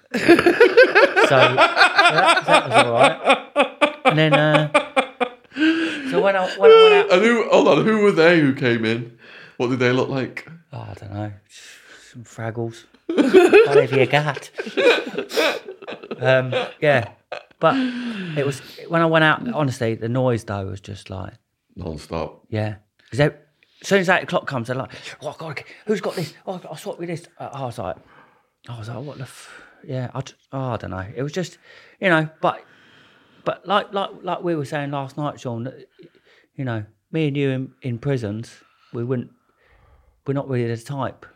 But it's amazing how you, you adapt. Your human instinct sets it. I mean, look, the people. I mean, do you know what? I read your book in prison, and I thought if he can handle it in here, I, I, this is nothing. You know what I mean?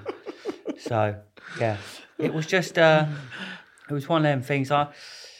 Um, but yeah, I because because I, I don't pretend to be hard. Well, I'm not hard. I've had my nose broken nine times. I had a bare knuckle fight. didn't I? Yeah. that didn't exactly go well, did it? So I, I, I just you know I don't I just just kind of some people just like narcissism, whatever it narciss- Narcissist. yeah, that them. I just, but some of them were right. And actually, and then I, uh, I set up a hair, hair cutting business. Before we go to that, Yeah. so they come in, Oh right. they Yeah. abandon you because there's no hope for Steve. Yeah. Yeah. What do you do next? Go to breakfast? Uh, we don't really get. You get breakfast in the evening. Okay. What? Yeah, you get a tea pack in the evening with your cereal and that. So What to have in the morning? yeah, but everyone eats it at night because everyone's starving, Marvin.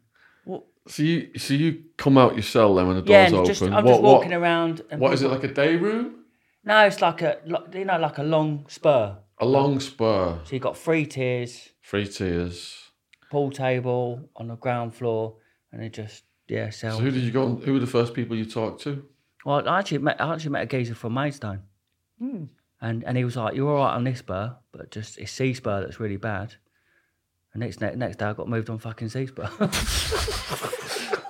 What happened on C-Spur? well, because because it turns out these two, the airport one and the other one, Which? Yeah, he they were holding some naughty knives for some Irish gangster, and I didn't know about. So we got spun, and the screws found all these knives, and because I'd only been in there one night, Got they just, blamed. well, no, they were trying. They were trying to say, so so they just went, get him out of here, get him on C spur. so I had it all again. So just, just take us through it slowly. Uh, so the first day I'm on C spur, um, I'm right. I'm just on my bed like that, writing a letter to my mum, just minding my own business. Saying you were travelling. Yeah, just yeah, just like oh, it's Have a lovely. good time in China. Yeah, weather's really nice. um, but and then and then this geezer came in, winked at me, picked up a knife, walked out, done someone with it, and then came back in and put it put it back under the towel. And I was like, all right, never mind anyway. like. And then he's come back, and this other geezer's come in, like two absolute units as well, and they start arguing because he's used his knife without permission. And then and then I'm like, and then one and then one of them just bangs it on and at it like, and they're having a right old tear up, and I'm like, Jesus Christ! And then so I, So I've waited. They're smashing each other again. So I, I, the door's over that way. I'm I'm penned in. So so I've just ran, jumped on the other bed and ran out the cell and thought, fucking ain't getting involved in that. Just let them carry on. So yeah, it was just What kind of things were they saying to each other? oh like well he didn't use he he uh, didn't use it with his permission. So you didn't use it with my permission. Yeah, you. Why are you stabbing If I need, with a fucking yeah, if I need it and it ain't there, what the fuck am I? You know what I mean? And what's the other guy saying? He said, "Shut up, brother! I'll fucking bang you." Like, yeah, like all like that. Yeah, yeah, nutters. I just got good friends with one of them. He used to he, he used to see someone in his cell, like who make him do stuff. Like What? like yeah, he, he he's a really nice guy, but he's completely tapped. So if he doesn't take his meds, he there's a there's there's a guy that sits in his cell and says it to hurt people.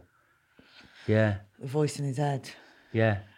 Was that the guy who took the knife or the guy whose knife got borrowed? Knife that got borrowed. Yeah, he wasn't happy. You didn't borrow his knife, did you?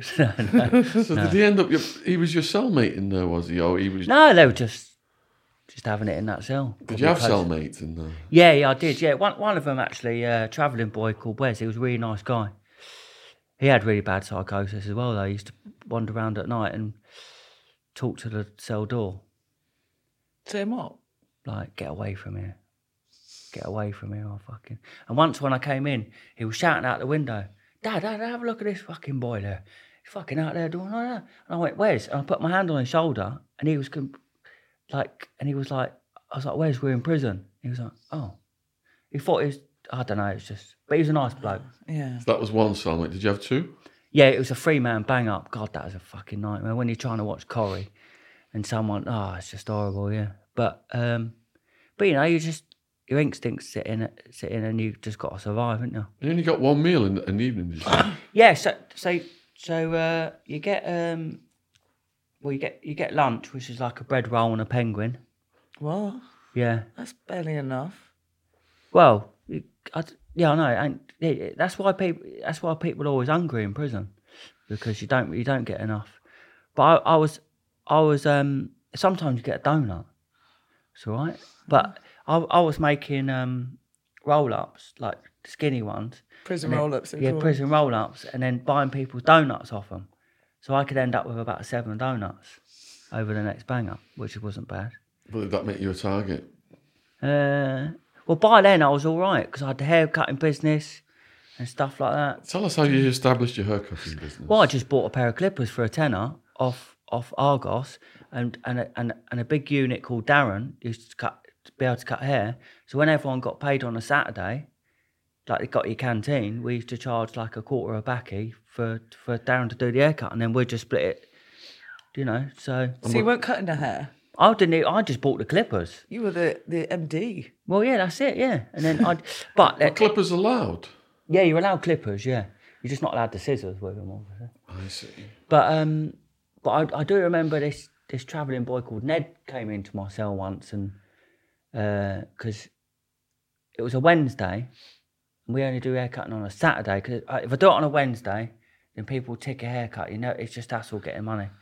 So he came in and went, "I need to borrow your clippers." He had slick back hair, looked like Fonzie, and uh, he said, uh, "I need to borrow your clippers." I went, "Well, it's Wednesday, Ned, so you're gonna have to wait till Saturday." He's like, "No, I need them now." I was like, "Well, you can't have them now. You have to have a haircut on Saturday, and plus I don't do them anyway. Darren does." You go and speak to Darren. He goes, "Wait there a minute," and he came back with two traveller mates. And he goes, "Give me your clippers." I said, "No." And he pulled out a knife, like he had it in his waistband like that. Showed it to me. I said, "Put that away, and we'll we'll have a fight in here." Because I'm a traveller, not a mug. And then he walked off. But I, but the thing is with me, I I never forget about these things, and um, you know, so so three months went by, and I was was like saying hello to him and stuff like that. And then one day I got back from the gym, and I put prison clothes on, waited for him to go in his cell on his own. Ran round, kicked the door open. He was by the sink like that. I didn't tell anyone on the wing or anything like that because I didn't want everyone to bait out. And waited for him to turn around because I didn't want to snake him, and then just fucking punched him. But my whole hand went in his mouth because he didn't have. so it didn't really work out. because and I punched him and it because he had no teeth and that it went in his mouth and then I had to pull it out and then he and then it kind of went a bit wrong because I fell over and then he got on top of me and I, I was like, "What are you doing?" I said, "Trying to headbutt him," and that. he's like, "What are you doing? Calm down." And then he ran out of the cell. And that was it. So I didn't really, do, you know. But, There was but- no repercussions of that move. no, he just thought, what was all that about? Some Wally coming into it. yeah. So, yeah. But, uh, you know, it's my little victory, though. It's like, yeah, just done ya. Did you ever see any juggins in there? Yeah. But I, I did see I did see one that was quite funny. Because he, cause he's, he didn't boil the kettle enough. Sorry. So- they're not funny at I know, all. I know, but he warm watered him. so, so he just he just turned around. What was that? And he was just started standing there with his jug. he didn't because you have to because you have to really you have to hold the button down to do it to really because otherwise it's just warm water and you'll just go like that. Someone will go.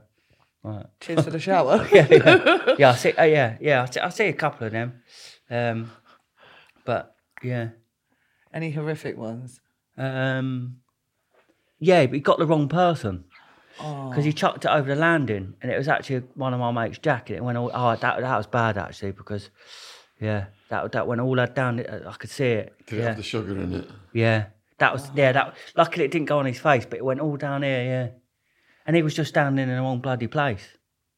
That's the thing. Like, the thing is with Elmley is it's quite because uh, because you get such a- such a mixture of people.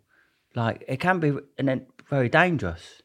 Like we had a guy in there. My mate Paddy said, um, "What that guy over there? Just just don't make eye contact with him because he'll be shouting all night, and then he'll be whizzing out his cell, and then he just run around all the time." And uh, I remember the screw come up to him when he sat on the pool table, and he was like, "Why don't you write down how you're feeling?" Gave him a pen, and he just looked at him dead in the eye and just went stabbed it in his head like that and just dragged it down like that. He didn't stay on the wing for long, but he but he could have see, see you know he could have serious. He was in the wrong bloody unit, so yeah. Or I tell you what, I uh, there was a geezer in there called Rambo. He was he was quite funny, but uh, he kicked off in the chapel once because he thought the screw would called him a dickhead, but he didn't. He was just going, yeah. He was like, call me a dickhead. Anyway, I was in uh, I was down the um, you know when you see the doctor. So I had a bit of a cold, so I went to see the doctor, and you, you get like thirty people in a holding cell.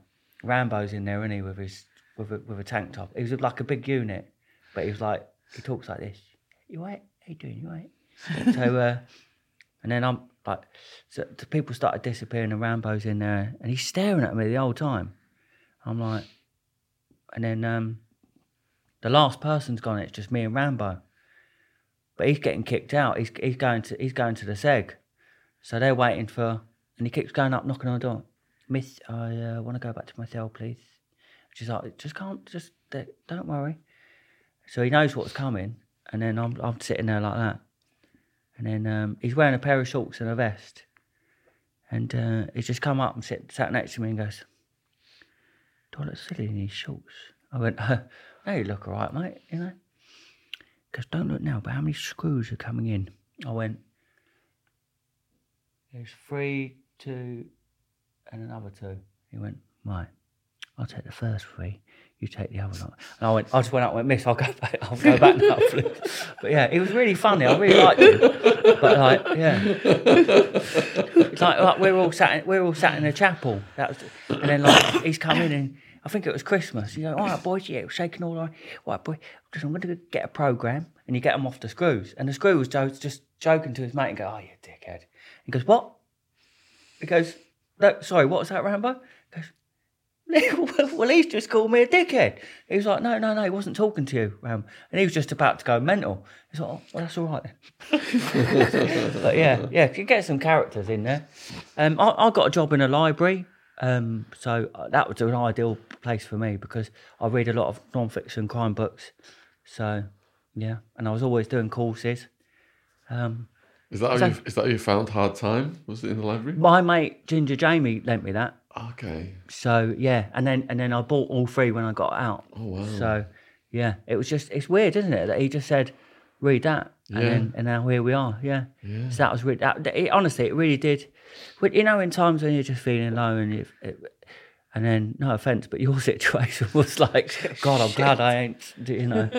so yeah, and then you know, just it is what you make of it. My 'Cause brother, we were in the same prison the whole? Because you got sentenced No, I to went- eight. You served. yeah. So no, I, oh no, I got sent. I actually got sentenced to three years in the end. Three So years, got it yeah, down 'cause they three. reduced it. Yeah, yeah. So I, I went to Rochester. Yeah. Um, what still got? I carried on working in a library there, which was good. And what? How different was Rochester? Uh, it was all right. Uh, if That, that, down in there, there's a lot of like London gangs because they're, they're in county lines in Kent and stuff like that. So there was a lot of that, but um, I didn't mind it really. Was there Did much drugs in the? Yeah, because it all comes over the wall. You see, Was it what sort of drugs? oh, Weed, all spice. sorts, all sorts of Do you stuff. see yeah. people wigging out on space? Yeah. Oh, yeah, yeah. And and do you know? Do you know the weird thing is in Elmley they they were smoking Buscopan, and it really fucked people up. 'Cause people were like screaming like girls and that. These two these two brothers hmm. smoked some Buscopan. What's you know, Buscopan? you know, like up for IBS. What? Yeah, they they. Irritable bowel syndrome, right? Yeah, and they and, and, and they were I don't know what they were doing with it, but they were crushing it up and then smoking it, and then they were getting absolute. It was even these two brothers um, were smoking Buscopan apparently when they were banged up. Decided they wanted to go out, so got dressed up, ready to go out clubbing, and then had a tear up because who, about who was paying for the taxi. Yeah, yeah. It was like it there. And do you know what the funny thing is? The moment someone discovered that you could crush up a Buscopan and smoke it, suddenly everyone had IBS. They were fucking giving them to people, like fucking. Yeah, they were like they were getting packs of them. Just everyone was nuts for weeks until they banned it. Yeah, I know. Yeah, I've never heard that one. Yeah, I know, All the yeah. prison stories I've heard. yeah. Like, Buscopan. Yeah. Buscopan. Yeah. So, I don't know who discovered it. My mate Darren, that unit, he was he was massive, like, and he smoked it and just went over like. yeah, yeah, Wow. They banned it pretty quickly then. yeah, they did. They yeah, figured it out, yeah, because yeah. yeah. because they were giving it out like candy, just basically giving people free drugs. Yeah, What about self harm, suicide? yeah. I, I- do you know what? I, I know you're not. Um, the only time I've ever said something to a screw when I've been concerned about someone, because if it, if it's not your business, don't get involved. But there was there was a young seventeen year old on the wing, and I felt really bad for him. His cellmates were bullying him. No, he wasn't seventeen. Sorry, he was like, but he he looked really young, um, and uh, they were telling him that he- he had to hang himself and stuff like that. And he was just really struggling. Wouldn't come out of his cell. So as I was walking past one, I just said, "Can you just keep an eye on Thingy for me?" Like, cause that that's all I can do. But yeah, I just felt like, yeah, and he was, yeah, Do you know why they were bullying him? just just just people do it because they're bored. Yeah, I know. And they were just like all night to him, hang yourself, and he'd go and sit in the toilet, and it wasn't very nice for him really. First time, and and and uh, yeah. And the screws, did they do anything? Uh, Well, hopefully, but that's all I can do is say, look, just Of course. you know. So Anyone dying there while you were there? yeah, yeah, one one guy that I was on a course with actually, it's really sad. Um, and actually, it's a bad way to come out, like to go in and never come out, and to be out in a body bag, because we were on Soch, and they closed their spur down, but we could. It was so undignified. They just they just carried him out in a in a black bag. How did he die? OD'd. Yeah. On what? uh, pre-gabs, I think, and stuff. But yeah, and then just that was it. Clean up his cell. Next one in. Someone else? Yeah. Bad though, isn't it? I felt really like no one should have that. You know, he was alright when we were on the court. He was quite a funny bloke. Um, but yeah, he's just too much. Did you get any more fights in prison?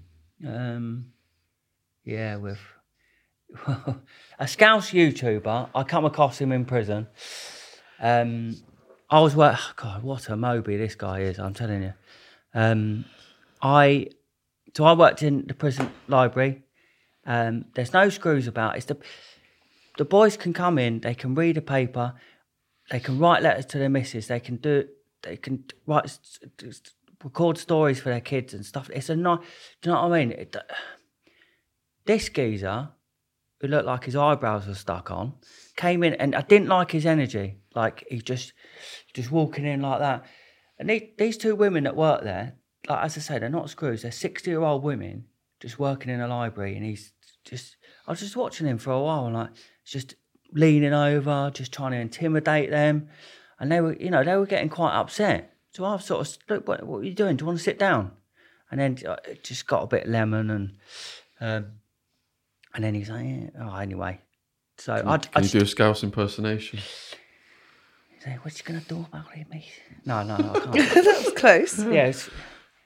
Who do you think you are? I don't know. but yeah, I just I didn't like this guy at all. I thought, do you know what? He's a fucking idiot. I mean, who does that? Like, do you know what I mean? He obviously, obviously got a problem with women or something. I just thought, you just don't don't come in here and start doing that because it, it's not. You, you, you don't cause grief in the gym or the library because it's a place. Look, you in. You can come and just read read a book. Just take yourself out of it. Do you know what I mean? This dickhead wants to come in and start. I don't know what. I, don't know why he was doing it, mate. I he's a bit of a bully. I've seen him like that, but he wasn't going to fucking do it to me. I, and then and then so. There was Macmillan Cake Day, and some of the boys had made some cakes, and um, so I went down to the gym to buy a few. And when I come out, there's Scouse again walking down the road like that. And he, he's knocked one of the cakes out my hand, and it was one of them fucking cornflake ones. Like, that, oh. do you know what I mean? Oh, they're the I would. I would, I would never be able to. So, so we had a bit of a, a two and eight, and then, but then obviously like the screws jumped in and all that, and and he was like, "Yeah, I'll get you, matey." But then, but it, so since I come out, I see him all over the internet or whatever. I just thought you're a fucking idiot, and I see on one of his um, uh, like he just said if anyone's got a problem with me, they can message me, ask my number. So I thought, all right then.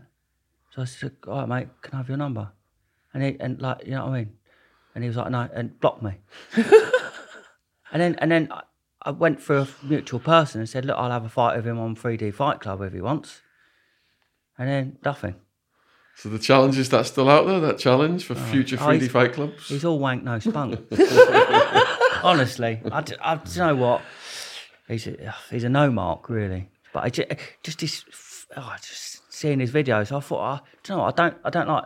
I see, I see him trying to intimidate people and stuff like that. I don't like that in someone. Do you know what I mean? He's a very snaky, weird guy. But anyway, uh, but um, no, I didn't. I, do you know what? I didn't really get in any any proper scrape. Like, because I just, I don't think people saw me as a threat. Do you know what I mean? I wouldn't, you know. So I just, just quite funny and just a bit weird and, you know, just yeah. What was the craziest fight you saw? Oh, uh, well, the, these dealers were on the wing, right? And they were like, I didn't like one of them because he's a fucking idiot. But, and they were all in one three man banger. But one of them was undercutting the rest of the boys.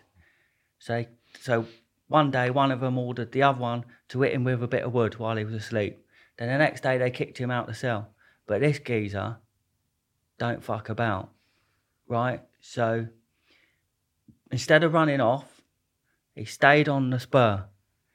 And for days, he was walking round and they were going, We're to take your canteen on Saturday. And he was like, All right, all right, all right. We're to take your canteen on Saturday. And it was like, What the fuck's this guy doing? He's like, to give his canteen? No, he fucking wasn't. What he was waiting for was his mates to come over from another block. They dressed up as cleaners one day and put on the gloves and that and managed to get hold of a cleaner's top. So they've gone on, the screws let them on. They've gone waited in one cell, like all charged up, like ready t- to iron someone out, basically. And then, so they've called him up, and as he's gone up, he's got he's got a knife under, like flicked, flicked under there like that.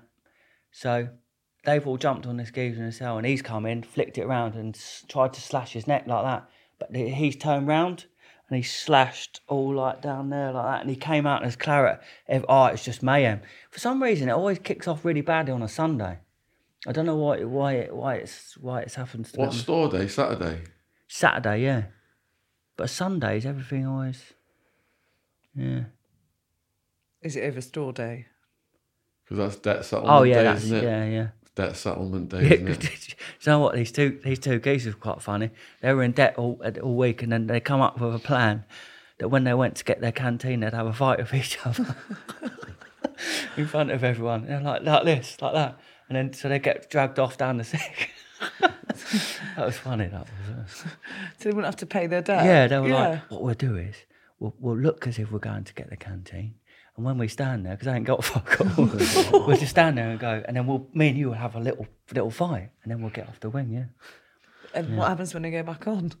Oh, that's what I don't know. They try and move around the Yeah, they system try to and- avoid yeah. who they owe the money to. Yeah, exactly. Yeah, so they go on Oh. different house blocks or whatever. Yeah. But yeah, yeah, Rochester was, wasn't too bad. You know, I was still engaging with Forward Trust. Um, oh, and oh, yeah. So I had the keys to the library box, so only I could open the library box on the wings, and I was a red band, so I could go around. So I used to charge the dealers like a certain amount to go in my canteen. To I didn't even look in the envelopes or anything, but so when I opened the library box, there'd be envelopes in there, and they'd just say uh, B wing cell twenty four, and I'd just go slip it under the door on my ra- on my rounds and stuff like that. What would you get for that? Well, just just money on your canteen. How So- much? Oh, just just just a little bit. But but if you get like a few people doing it, and also that, that what they used to do is called rottle or rot, rottle or something like that, where not mate I wasn't allowed to, but you can get a day release. Mm-hmm. So my mate was going out, the one that lent me who went- lent me your book, and he was bringing in a backy for me. Because I don't understand why people are still trying to import drugs into prisons when the profit margin on backy is just absolutely unbelievable. Because you know they've stopped smoking. Mm. So it cost fifteen pound for a pouch of backy outside. When I was there, it was two hundred pound. What? Yeah, and now it's like probably four hundred. So you're saying more tobacco, less drugs? Well, yeah, More profitable. yeah, more, Yeah. yeah. The profit margin. You want to be an entrepreneur in prison? Well, yeah, I came out of a nice new kettle, like, like you know, a couple of nice bits, and yeah, because yeah, and uh, um, yeah, so so we were bringing in three ounces at a time, and my old cocaine dealer from back in the day lived in the cell next to me, and he had a lot of lollies. I just sold it straight on. So all I did was go like that, and then six hundred pounds on our canteen sheet. I mean, how do these And people... then, and then, and then, and the thing is, if I drank, if I'd have bring in six hundred pounds worth of crack, I'd be getting like another few years. I got, I got span, and they found three ounces of tobacco in my cell. I got nicked, and all I got was a suspended sentence of two days extra on my sentence. So I never even. That was it. Someone snitched you out? Yeah, I think so. Yeah, Hmm, any idea? mm, sort of, but I don't know what his name is. But I remember because because my man was negotiate, negotiating over the price. He was like, "Well, I don't really want to." So I went to someone else and said, "Do you want this? It's coming in later." And then, funnily enough, I got nicked that night. Hmm. So, but yeah, it's like I just thought the risk, low risk, high profit, and and I don't understand why. Why you know if you, it just made sense to me. Definitely. Who was the most dangerous person you came across in prison? Well, there's a geezer from back home. Uh, I, we'll, we'll call him Kane. Um, my brother knows him really well. Um, I actually uh, I owed him a bit of money before when we were on the out, and um, I was ducking him, and he came round my house, and um, uh, and he knocked on the door, and I was like, "Oh no, it's Kane." So he's, he's opened it and he's looked upstairs, made sure there's no one in. Anyone in? You all right, mate, are you? I said, no, no one's in. He backhanded me. I went, go and put the fucking kettle on. I went, I haven't got any milk in. He's like, you're fucking useless. You are. He said, I better, I better have some milk when I come back. And then he just, but in prison, he was, he was just like, in Elmley, he was like the man. Like, he used to walk round and everyone would be like, oh, listen, Kane, I can sort you out that money later and, and all that sort of stuff. Like, make sure you do. I don't want to be sticking it on your mum and all that sort of stuff. like, like yeah. And then, uh, yeah, he's just uh, started smoking spice, I think, and just went mental. Um, but there was one occasion where Uh, he he landed on a wing with a big parcel. A load of boys in, went in went in on him, and one of them hit him with a bit of wood. So I went to the gym with him and said, "Are you all right? Like, what's going to happen?" He said, "Oh, nothing. It's all right." But he wasn't going to tell me. He was just waiting to find out who hit him with the wood. And the person that hit him with the wood was some geezer who was called the Money Muncher, who was some big unit. Him and Kane had a right old dust up, and um, Money Muncher got done. So, but then when when he when when I see him in in, in Rochester, um, he just he was completely different. Like he'd gone mental. He was apparently hiding behind corners with a towel on his head, punching people like when they went past and stuff like that. Like, I, like he just and they put him in a safe cell, and he asked me to bite his fingers off. What? Yeah, Spice. Yeah, it really fucked his head up. And because where his safe cell was, we were on the exercise yard. He always these three blokes. He had I don't think he knew them, but he just had a problem with it, and he was like a dog at the window. So they walked round in a circle, and when they got close to him, he was like, "You "Fucking no, no, fucking man, fucking man." And then they, and they'd go quiet again and wait for him to go round. Fucking fucking man. yeah, just standing by the window. Fucking man. it was it was quite amusing to watch, but yeah. Was he on a big sentence? Uh, yeah, yeah, he was in for an armed robbery, I think, or robbery at least. Yeah, but yeah, but you know, he's yeah, but we we know him from back home. He's all even when when we were kids when we were playing football. Um, you tackle him and then give him the ball back because you just didn't want no aggro. Yeah, but um, yeah, I, I, I'll tell you a story about him when when it because it uh, we're all outside our local boozer, and um, these these geezers rang up and said, "Listen, we want a bit of packet," and he was like, "Right, come down then." And uh, so the cars come. So there's two blokes in the car and a bird in the back. So Ken's leaned in to do it. He looked over and his ex-missus is in the back. He's gone, "What's she doing in here?" And they're like, uh. So he starts headbutting the driver whilst trying to punch the passenger. They're driving up, driving off, and his little legs are hanging out of the thing, and he's falling out of the car and they're running up, like, just like, just- and then and then like they rang up and said, "Right, right, we're coming down. We want to meet you." And he just ripped his top off and went, "You just met me, brother." Bit the Hulk. yeah, yeah, like that. So yeah, that um, and then uh, yeah, I got out in um, 2019. What was it like when you knew you were well coming up to your release date? Uh, well, I've done an extra year really because that because of the leap year, they added an extra day onto my sentence. So instead of getting out on New Year's Eve, I got out on the second of January. Do you get? Does that make sense? So you did two days more. Yeah. I know it's annoying that because of the leap year. Because if it would have would have worked out, that I would have, I would have been out on, uh, yeah, New Year's Eve. New Year's Eve. Yeah, Yeah, you could have partied. Exactly. Yeah. So, but yeah, I um, yeah, so I got out, went back to Maidstone, and was kind of like doing the same sort of thing, really. Um, So you didn't come out and not use again. well, you, yeah, I, I, that's the thing. I, I thought, oh, I miss Maidstone. I want to go home, and and it really was the wrong decision. Um, I had a, luckily I had a really good probation officer because I turned up completely pissed once, and she could have recalled me for that because I was like a had to go to MPS, which is like high risk, medium, whatever. And I was like, "Come on, babe, don't be like that." And she was like, "She was she was like, just go home, just go home." Um, yeah, and then Come on, babe, don't be like yeah, that. don't be, don't be like that. Yeah, sure, go home. I'll call you later. Then I, then I um, got Nick drink driving in a stolen car, while I was on license as well. I, I mean, what, how stupid can you get? Um, I managed to, I managed to get that squashed though. So, because in uh, basically what happened is, uh, um, the person who I stole the car from, I I paid them not to turn up to court.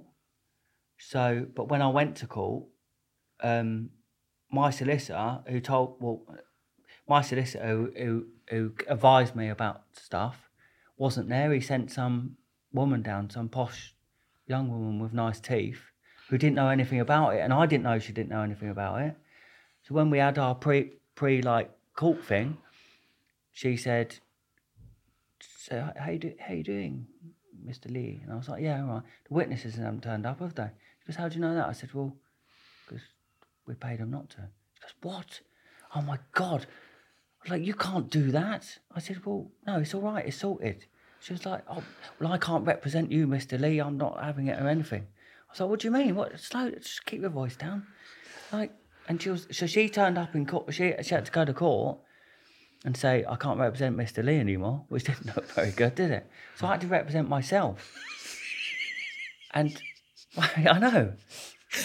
So she sat at the back, and then my ex girlfriend went to court with me. And uh, but I knew what they were going to try and do is get it adjourned, so that then they could try and get get the witnesses turned up. So I've said, so when in my statement I said, oh, it's a bit of a liberty really. They haven't turned up, you know.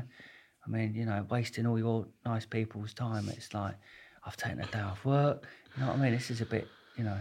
It's Yeah. inconvenient. And they were like, they were like, um, so can you do the something something date? And I've gone, no, no, I can't. I got, well, why not? And I, I didn't even think. It just came out of my head. I just went, I'm getting married. and I was like, what? Well, when you getting married?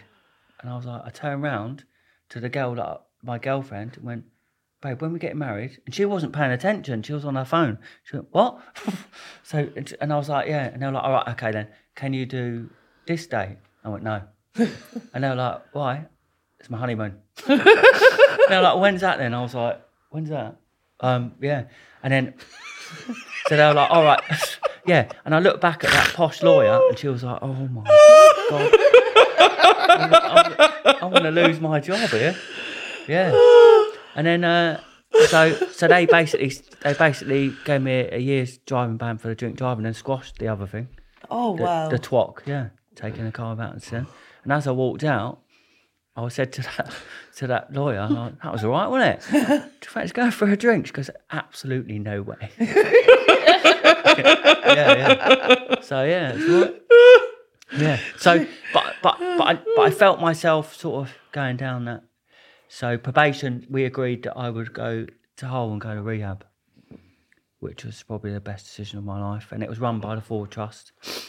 So here we. Were And, you keen on going, or did you? yeah, a bit- listen, I, yeah, I wanted to, and actually, uh, it's amazing what what you, what you learn about your inner stuff and how, what what triggers these things and stuff like that. Because resentments are a big, you know. So, yeah. What was it like your first day in the program? Uh, um, it it was all. It was so it's residential. So it was it was all right. I just I've always struggled like. I just, yeah. Um, so obviously doing the life story, I just I decided that um, that I was gonna give it my all and not let anything. So yeah, I said my life story. Um, went to a few meetings which I found interesting. Uh, yeah, just just got on with it really, I suppose. Um, made met some amazing people. Some unfortunately aren't still in the program, but others are. And actually, in Hull, I only know people that are in recovery. I only associate with people that are in, or you know, so it's just it's amazing. Is that because if you hang around people who are still involved with drugs, you might find yourself slipping back into No, no, not at all. It's because Just it's because that's that that's the only people I know because because I've come up there with a fresh start and I've not I'm not you know? So it's just it's brilliant. Like um when uh, we we had art therapy and when um when whenever you had to draw what, what your fantasy was for the future. And um my fantasy was not not a Ferrari or anything like that. It was just to have a job, um, to have have like a wife and a family. Nothing, nothing, nothing major. Nothing, nothing more. Nothing less. Like, and I never thought that could happen. And now, um, I've got a lovely like partner, like who honestly is amazing. Um, I still have. I come out of like we're going to counselling together because my mental health is, is a bit. It's hard for her to understand. So, to, for someone else to put it in perspective, like I mean about like having thoughts like jumping out of a window, like through the window, and, and stuff like that, and just saying stupid things as well. Like I just can't help it. I go into like child mode. Like we were in um, Superdrug one day, and I was just standing there while she was looking at some makeup or something, and and it was packed full of women, and uh, the woman come up to me and said, "Do you need any help, sir?" I said, "Oh no, I don't, but that lady over there needs some Vagisil." and I, know, I, I know that's the first time I've ever seen her go bright red, and she marched me out the shop. So it's just it. I, I can't help it. I, I don't. That's strong. I know. Yeah. it's, I, I do love her. Not yeah. So this podcast, some of our podcasts are very dark, but this one has got a lovely romantic ending as we introduce Savannah to you. Yeah, I'm Savannah. Yeah. So so- you were telling us before we took a little break. Yeah. Uh, so this Savannah's my uh, partner, and uh, I can honestly say that I feel happy and content with, you know, with with life, and I never thought I could be. I feel some. I I uh, I still, you know, um, some like my impulsive. I just can't help it sometimes. Like um, I think we we went on a day trip with with the rehab in November, like to the beach, and I just stripped off and ran in the North Sea, like it was bloody freezing. Like, and then they were like, "You're gonna get," and I didn't have a towel, and everyone was like, "Why do you?" I just, I can't. I don't know.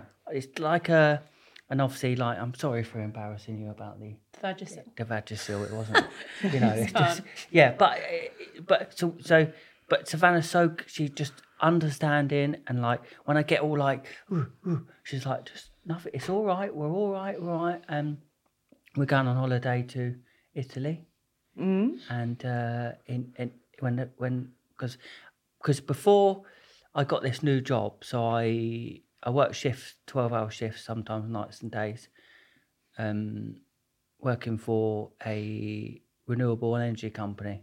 Um, but before that, I because of my criminal record stuff, I couldn't get a voluntary job. We tried to volunteer at Christmas to in a homeless shelter, couldn't do that.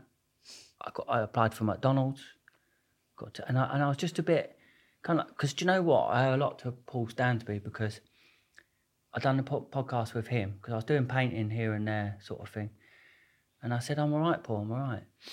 You know, as long as I'm not going backwards, you know, not using Colombian naughty talk anymore, or or or or, or committing crime, or or behaving in a certain way, borrowing money and stuff like that. He said it's all right. It's all right to not go backwards. It's all right to be standing still, but just make sure you don't get planted. So since that, since I, I met that amazing guy one day, since then I've really tried to enhance my life. We've got we've got a flat, haven't we? And it's all pink, obviously. No, of course. yeah, she's even painted the fridge pink. um, we've got two guinea pigs called Barbie and Miley. I didn't name them, but yeah, but, but it's all right. And they're like, I, and we're just, do you know what? The best thing for me is do it working from six till six, coming home, cooking chicken fajitas or something. Or Savannah's a vegetarian, so I get her a meat substitute.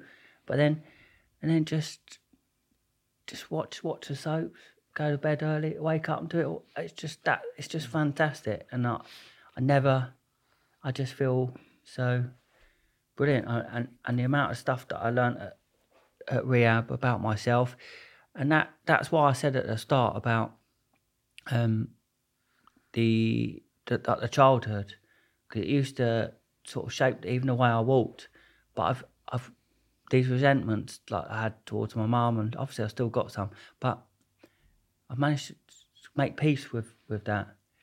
Um, you know, uh, learned. I, I did actually. I owe a lot to that rehab because I left the um, I left because my license conditions were that I had to stay at the rehab, but I left and then got recalled.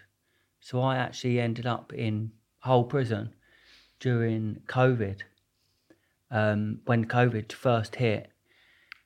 And then, so it was 23 and a half hour bang up, like, which was quite intense. Um, uh, so one, one day you were allowed a shower, the other day you were allowed to exercise for half an hour. And I'd done four months. I, I finished my license there because then I could go back to the rehab and finish what I started. And um, yeah, it was just that four months was longer than the, the whole sentence I'd just done before for the the armed robbery. So Did you have your own cell or were you locked up with no, I locked up with someone. Yeah, just one? uh, yeah, just what? Yeah, it's two. Yeah. How long uh, did you get along with that person? that would be a nightmare, wouldn't it? On Oh, what, I 23 know. hours. One of them, he was like, he's a, f- a bit of a fucking weirdo. Like in the mornings, I like to have the music channel on. I'm not saying I dictate the TV or anything like that, but it's nice to have a bit of it's just centre yourself sort of thing. But he watches all these cartoons and that. I know. And then, so one day I got up extra early and put the music channel on, and he's got, and then like she's we you have in-cell phones. So he's gotten on the phone to his mate and going, Yeah, he's got the music channel on again, kid. uh." I'm like, I can hear you. Like, that'll be getting turned off in a minute, mate. I'm like, no, it won't. and then like, so he come off, went to turn it over, and I turned, I got up and turned it over again, and he just went huffing and then started colouring in in his book. I thought you idiot, you know what I mean? Yeah, First cartoons in colouring. yeah, he just, and I could hear him. down, He's probably angrily colouring, colouring in. What was his favourite cartoon? Oh, I don't know. He watches all sorts. It's a bit nonsense, really. mind, mind you, I do like SpongeBob. SpongeBob SquarePants. Yeah. That's actually aimed for adults though. Yeah, exactly. It's So got adult humour. He watches it every Saturday morning at 10 o'clock. I think Patrick's brilliant. He is, isn't he? Yeah, oh, I'm not the only one glad. yeah, exactly. So yeah, yeah. It, was- but when I when I came out, re-engaged in the in in in the program and um, got my own like place in Hull. Because the thing is, I thought, what's the point in going back down? I miss my brother and, and Pat and Liam and stuff like that. Um, my sister's at uni, and it's you know, so I just thought I'm going to give it a go because I've got a really good network of people in Hull. Um, so um, my friend Barry, that's who I was doing the painting for. He also done a podcast with Paul, uh, which is really good, um, and he's doing really well, and it just seems seems right for me. Um, and then uh, so then obviously I met Savannah, and and then uh, And what was that like? Love at first sight. no, it no. Do you know what? We we she's just she's just amazing her own self. Yeah. And what do you think to all his antics? I think I'm not a judgmental person at all, so I don't see that as being Yeah. as, as defining who he is at all. I think I just see, I always say I see Stephen rather than Stevie, and he hates me calling him Stephen, but to me, Stephen is like underneath it all. Like he's Yeah. not a bad person at all, and I'm, I don't judge anybody. So, how far into the relationship did you find out about his history? Everything like maybe like a couple of months in, I want to say Yeah. Yeah. a couple of months in, um, but it didn't bother me at all. Good. I was more intrigued. I was like, I'm, I'm, I'm, I'm interested in this sort of stuff. So I was like really intrigued. But some things you didn't really want to tell me, did you? Like about pri- like when I, I asked you about prison stories and all that that you just said, and you would never tell me. I was like, what, what was prison like? And he's like, I don't want to talk about it. So I've, I've learned something new today as well. But yeah, um, yeah, it was. I don't judge you at all, do I, sir? And anyone that does want to judge him, I'm like Yeah. in, in his corner all the time. Like, Yeah, you- yeah, yeah.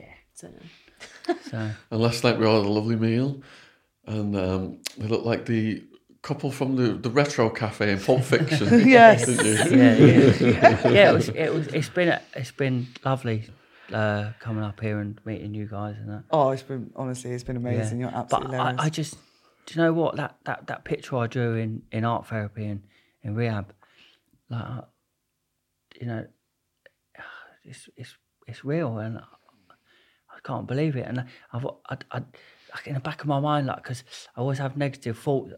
I think I don't deserve you don't, but I do. I, I you know it's it's happening and Um, Savannah's just lost her mum a couple of months ago, and she's she's really tough for her, but she's she's she's just so amazing, and I um, I just uh, I.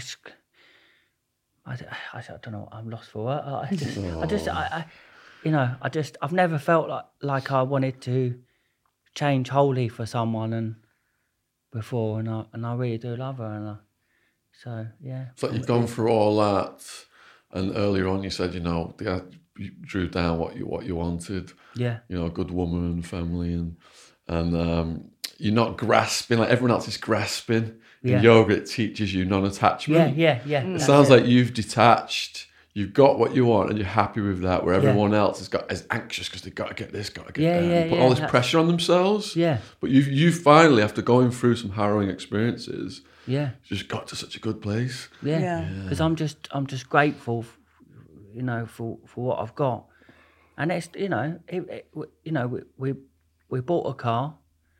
Um, it's not, it's not an amazing car, but I'm proud that we we got that together. Sav's insured on it, um, because she's failed a driving test eleven times. Sorry. yeah. So, um, but she will pass. She got You one will, next yeah. month. Next month is my spot. So, Have you got it booked in for next yeah, month then? 6th yeah. of July. So. 6th of July. Yeah. No, it's bad luck to tell people. Oh when the no, test sorry, is. sorry. I'm, I'm excited for it. I But need to maybe pass. it's This will good come out manifest after it. that. So Yeah. don't worry. Yeah, yeah. There we go. Maybe Should the pass. pilot. yeah, that's right. So yeah, it's just you know just little things like that, and then like um yeah, just just having a job because uh you know I think I think people think just because someone's been to prison that that um you know that that they're just to let them down, but actually it's completely opposite. Don't get a lot of opportunities, so when you do get one, you're really grateful for it, and you and you give it your everything. You know what I mean? So Because you've effectively been at rock bottom. Yeah, I guess. exactly, yeah. Yeah. When you realise a good thing, you won't let it go. Yeah, go. exactly, yeah. so it's just every little thing in life. I just I just appreciate it more, and I've got really good people around me. Um, so yeah, and and Sav's my best friend, and it's You're my it's best just friend as well. Oh. Yeah. But you know, I it, before I'd always be like, I don't know, just always. But I don't. I I love nights staying in, eating whole nut. I'm getting fat. so, but we're, we're we're doing a race for life um, for Sav's mum Jill next month. So we need to get back running, actually, don't we? We've raised a lot of money though. We've raised like eight hundred pounds. Yeah, That's so- really Yeah, good. so Yeah. but bless her, she's you know she's really she's a very strong young lady and she does a lot for people. When she was eighteen, she got an award for for for for being volunteer. She's always done stuff off her own back to help people, homeless people and stuff like that.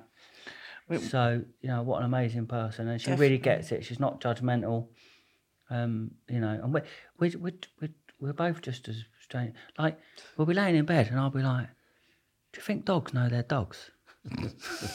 and and we we both got an alien tattoo because we believe in the aliens. Yeah, we- yeah, yeah, yeah. See, we both got one exactly there. I know. Have you seen aliens together? Or Well, uh, well, I've, I, have you ever read a book called The Day After Roswell? No. Oh my God, do you want to know what? Yeah, they're happening. They're coming. they're coming. yeah. Well, well, yeah. The thing is, they do come out, with- but like we, we went to Beverley to go and have some lunch, right? Do you remember that day? Oh, that was funny. That one. It. Well, no, that was quite a that was quite a really random comment. Yeah. Well, um, so I came out and I was thinking to myself, and I said, "Babe, I've got to tell you something." She was like, "What?" I said, "I think I may be Jesus." But my, because I was like, basically, what's happened is I've come back, but last time God sent me back, I was a gobshite and told everyone. So that's why, like, so now He's not told me. It was only a thought for, like, even today, like, I woke up at five in the morning in Liverpool, went for a little walk, and then, um, but I saw a dead cat on the pavement, but it was a black cat. So now all day I'm thinking I'm cursed by a witch or something. And they put it, I know, it's just, she had to tell me. He is that- came back and was like, "I've been cursed. I've been cursed. I've seen a dead cat. so cat." it's just, but she, but she I just roll with it. I'm like, What yeah. which would that mean? No, no. it's him again. It's, it is him, isn't it? He's been up here somewhere. Honestly, if you see him, you could, yeah. I'll try and find gonna him. rob you in the morning. yeah, yeah. Gonna rob you. yeah. So how can the viewers support you guys or follow you on socials or contact you? Um, well, yeah, I'll tell you what, actually, if, if anyone's had similar experiences to me, just send me a message on Instagram. It's, uh, what is it? Stevie Lee. He's in his nine- recently 1984. Stevie Lee 1984, yeah. Because I, do you know what? I'd actually like to say something to the person that um, that done that to me. And actually, do you know what?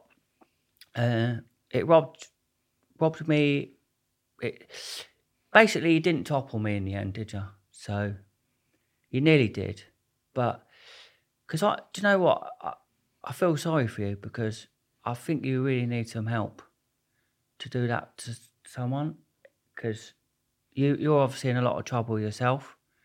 Um, and I hope you do find help, and I hope you don't do it to anyone else. Uh, yes, I still think about it sometimes, but I'm gonna marry this girl next to me, and I'm gonna have a family, and I'm gonna be all right. So that's what I'd like to say to you. So you, you know, you didn't end me. You just rocked me for a little bit. That's all. And do you know where that person is out there? Or I know. Yeah, I know. I know. Yeah. So It's- You've got the most supportive girlfriend. I know, ain't she amazing? Yeah, yeah, yeah. yeah. So cool. Yeah. I've got to talk about your uh, minus stars and your. Oh, no. pluses stars. Oh no, my dad might watch it. yeah. Uh, how many? What am I on now? You're on man of seven now. Oh, come on, seven. We, we watched that program last night and there was that blonde girl, so that's man All two. yeah. Do you want to explain your star system? Do you want to explain that? So we've got like a Minnie Mouse like reward chat that's made for kids. But um, we we collect stars. So when like we do something naughty or we do something good, we each get a star or like minus a star. When, when we get to ten, we each get a prize, don't we? Yeah. But every visitor we have to our flat, I think I feel like we traumatise every guest. Like they walk out like, what the hell have I walked into? But like they found it really funny. So, but we just did it as like a serious thing. We We take it very seriously. Could you give an example of an infraction? Well, well, I don't, well, uh, well, they're a bit harsh.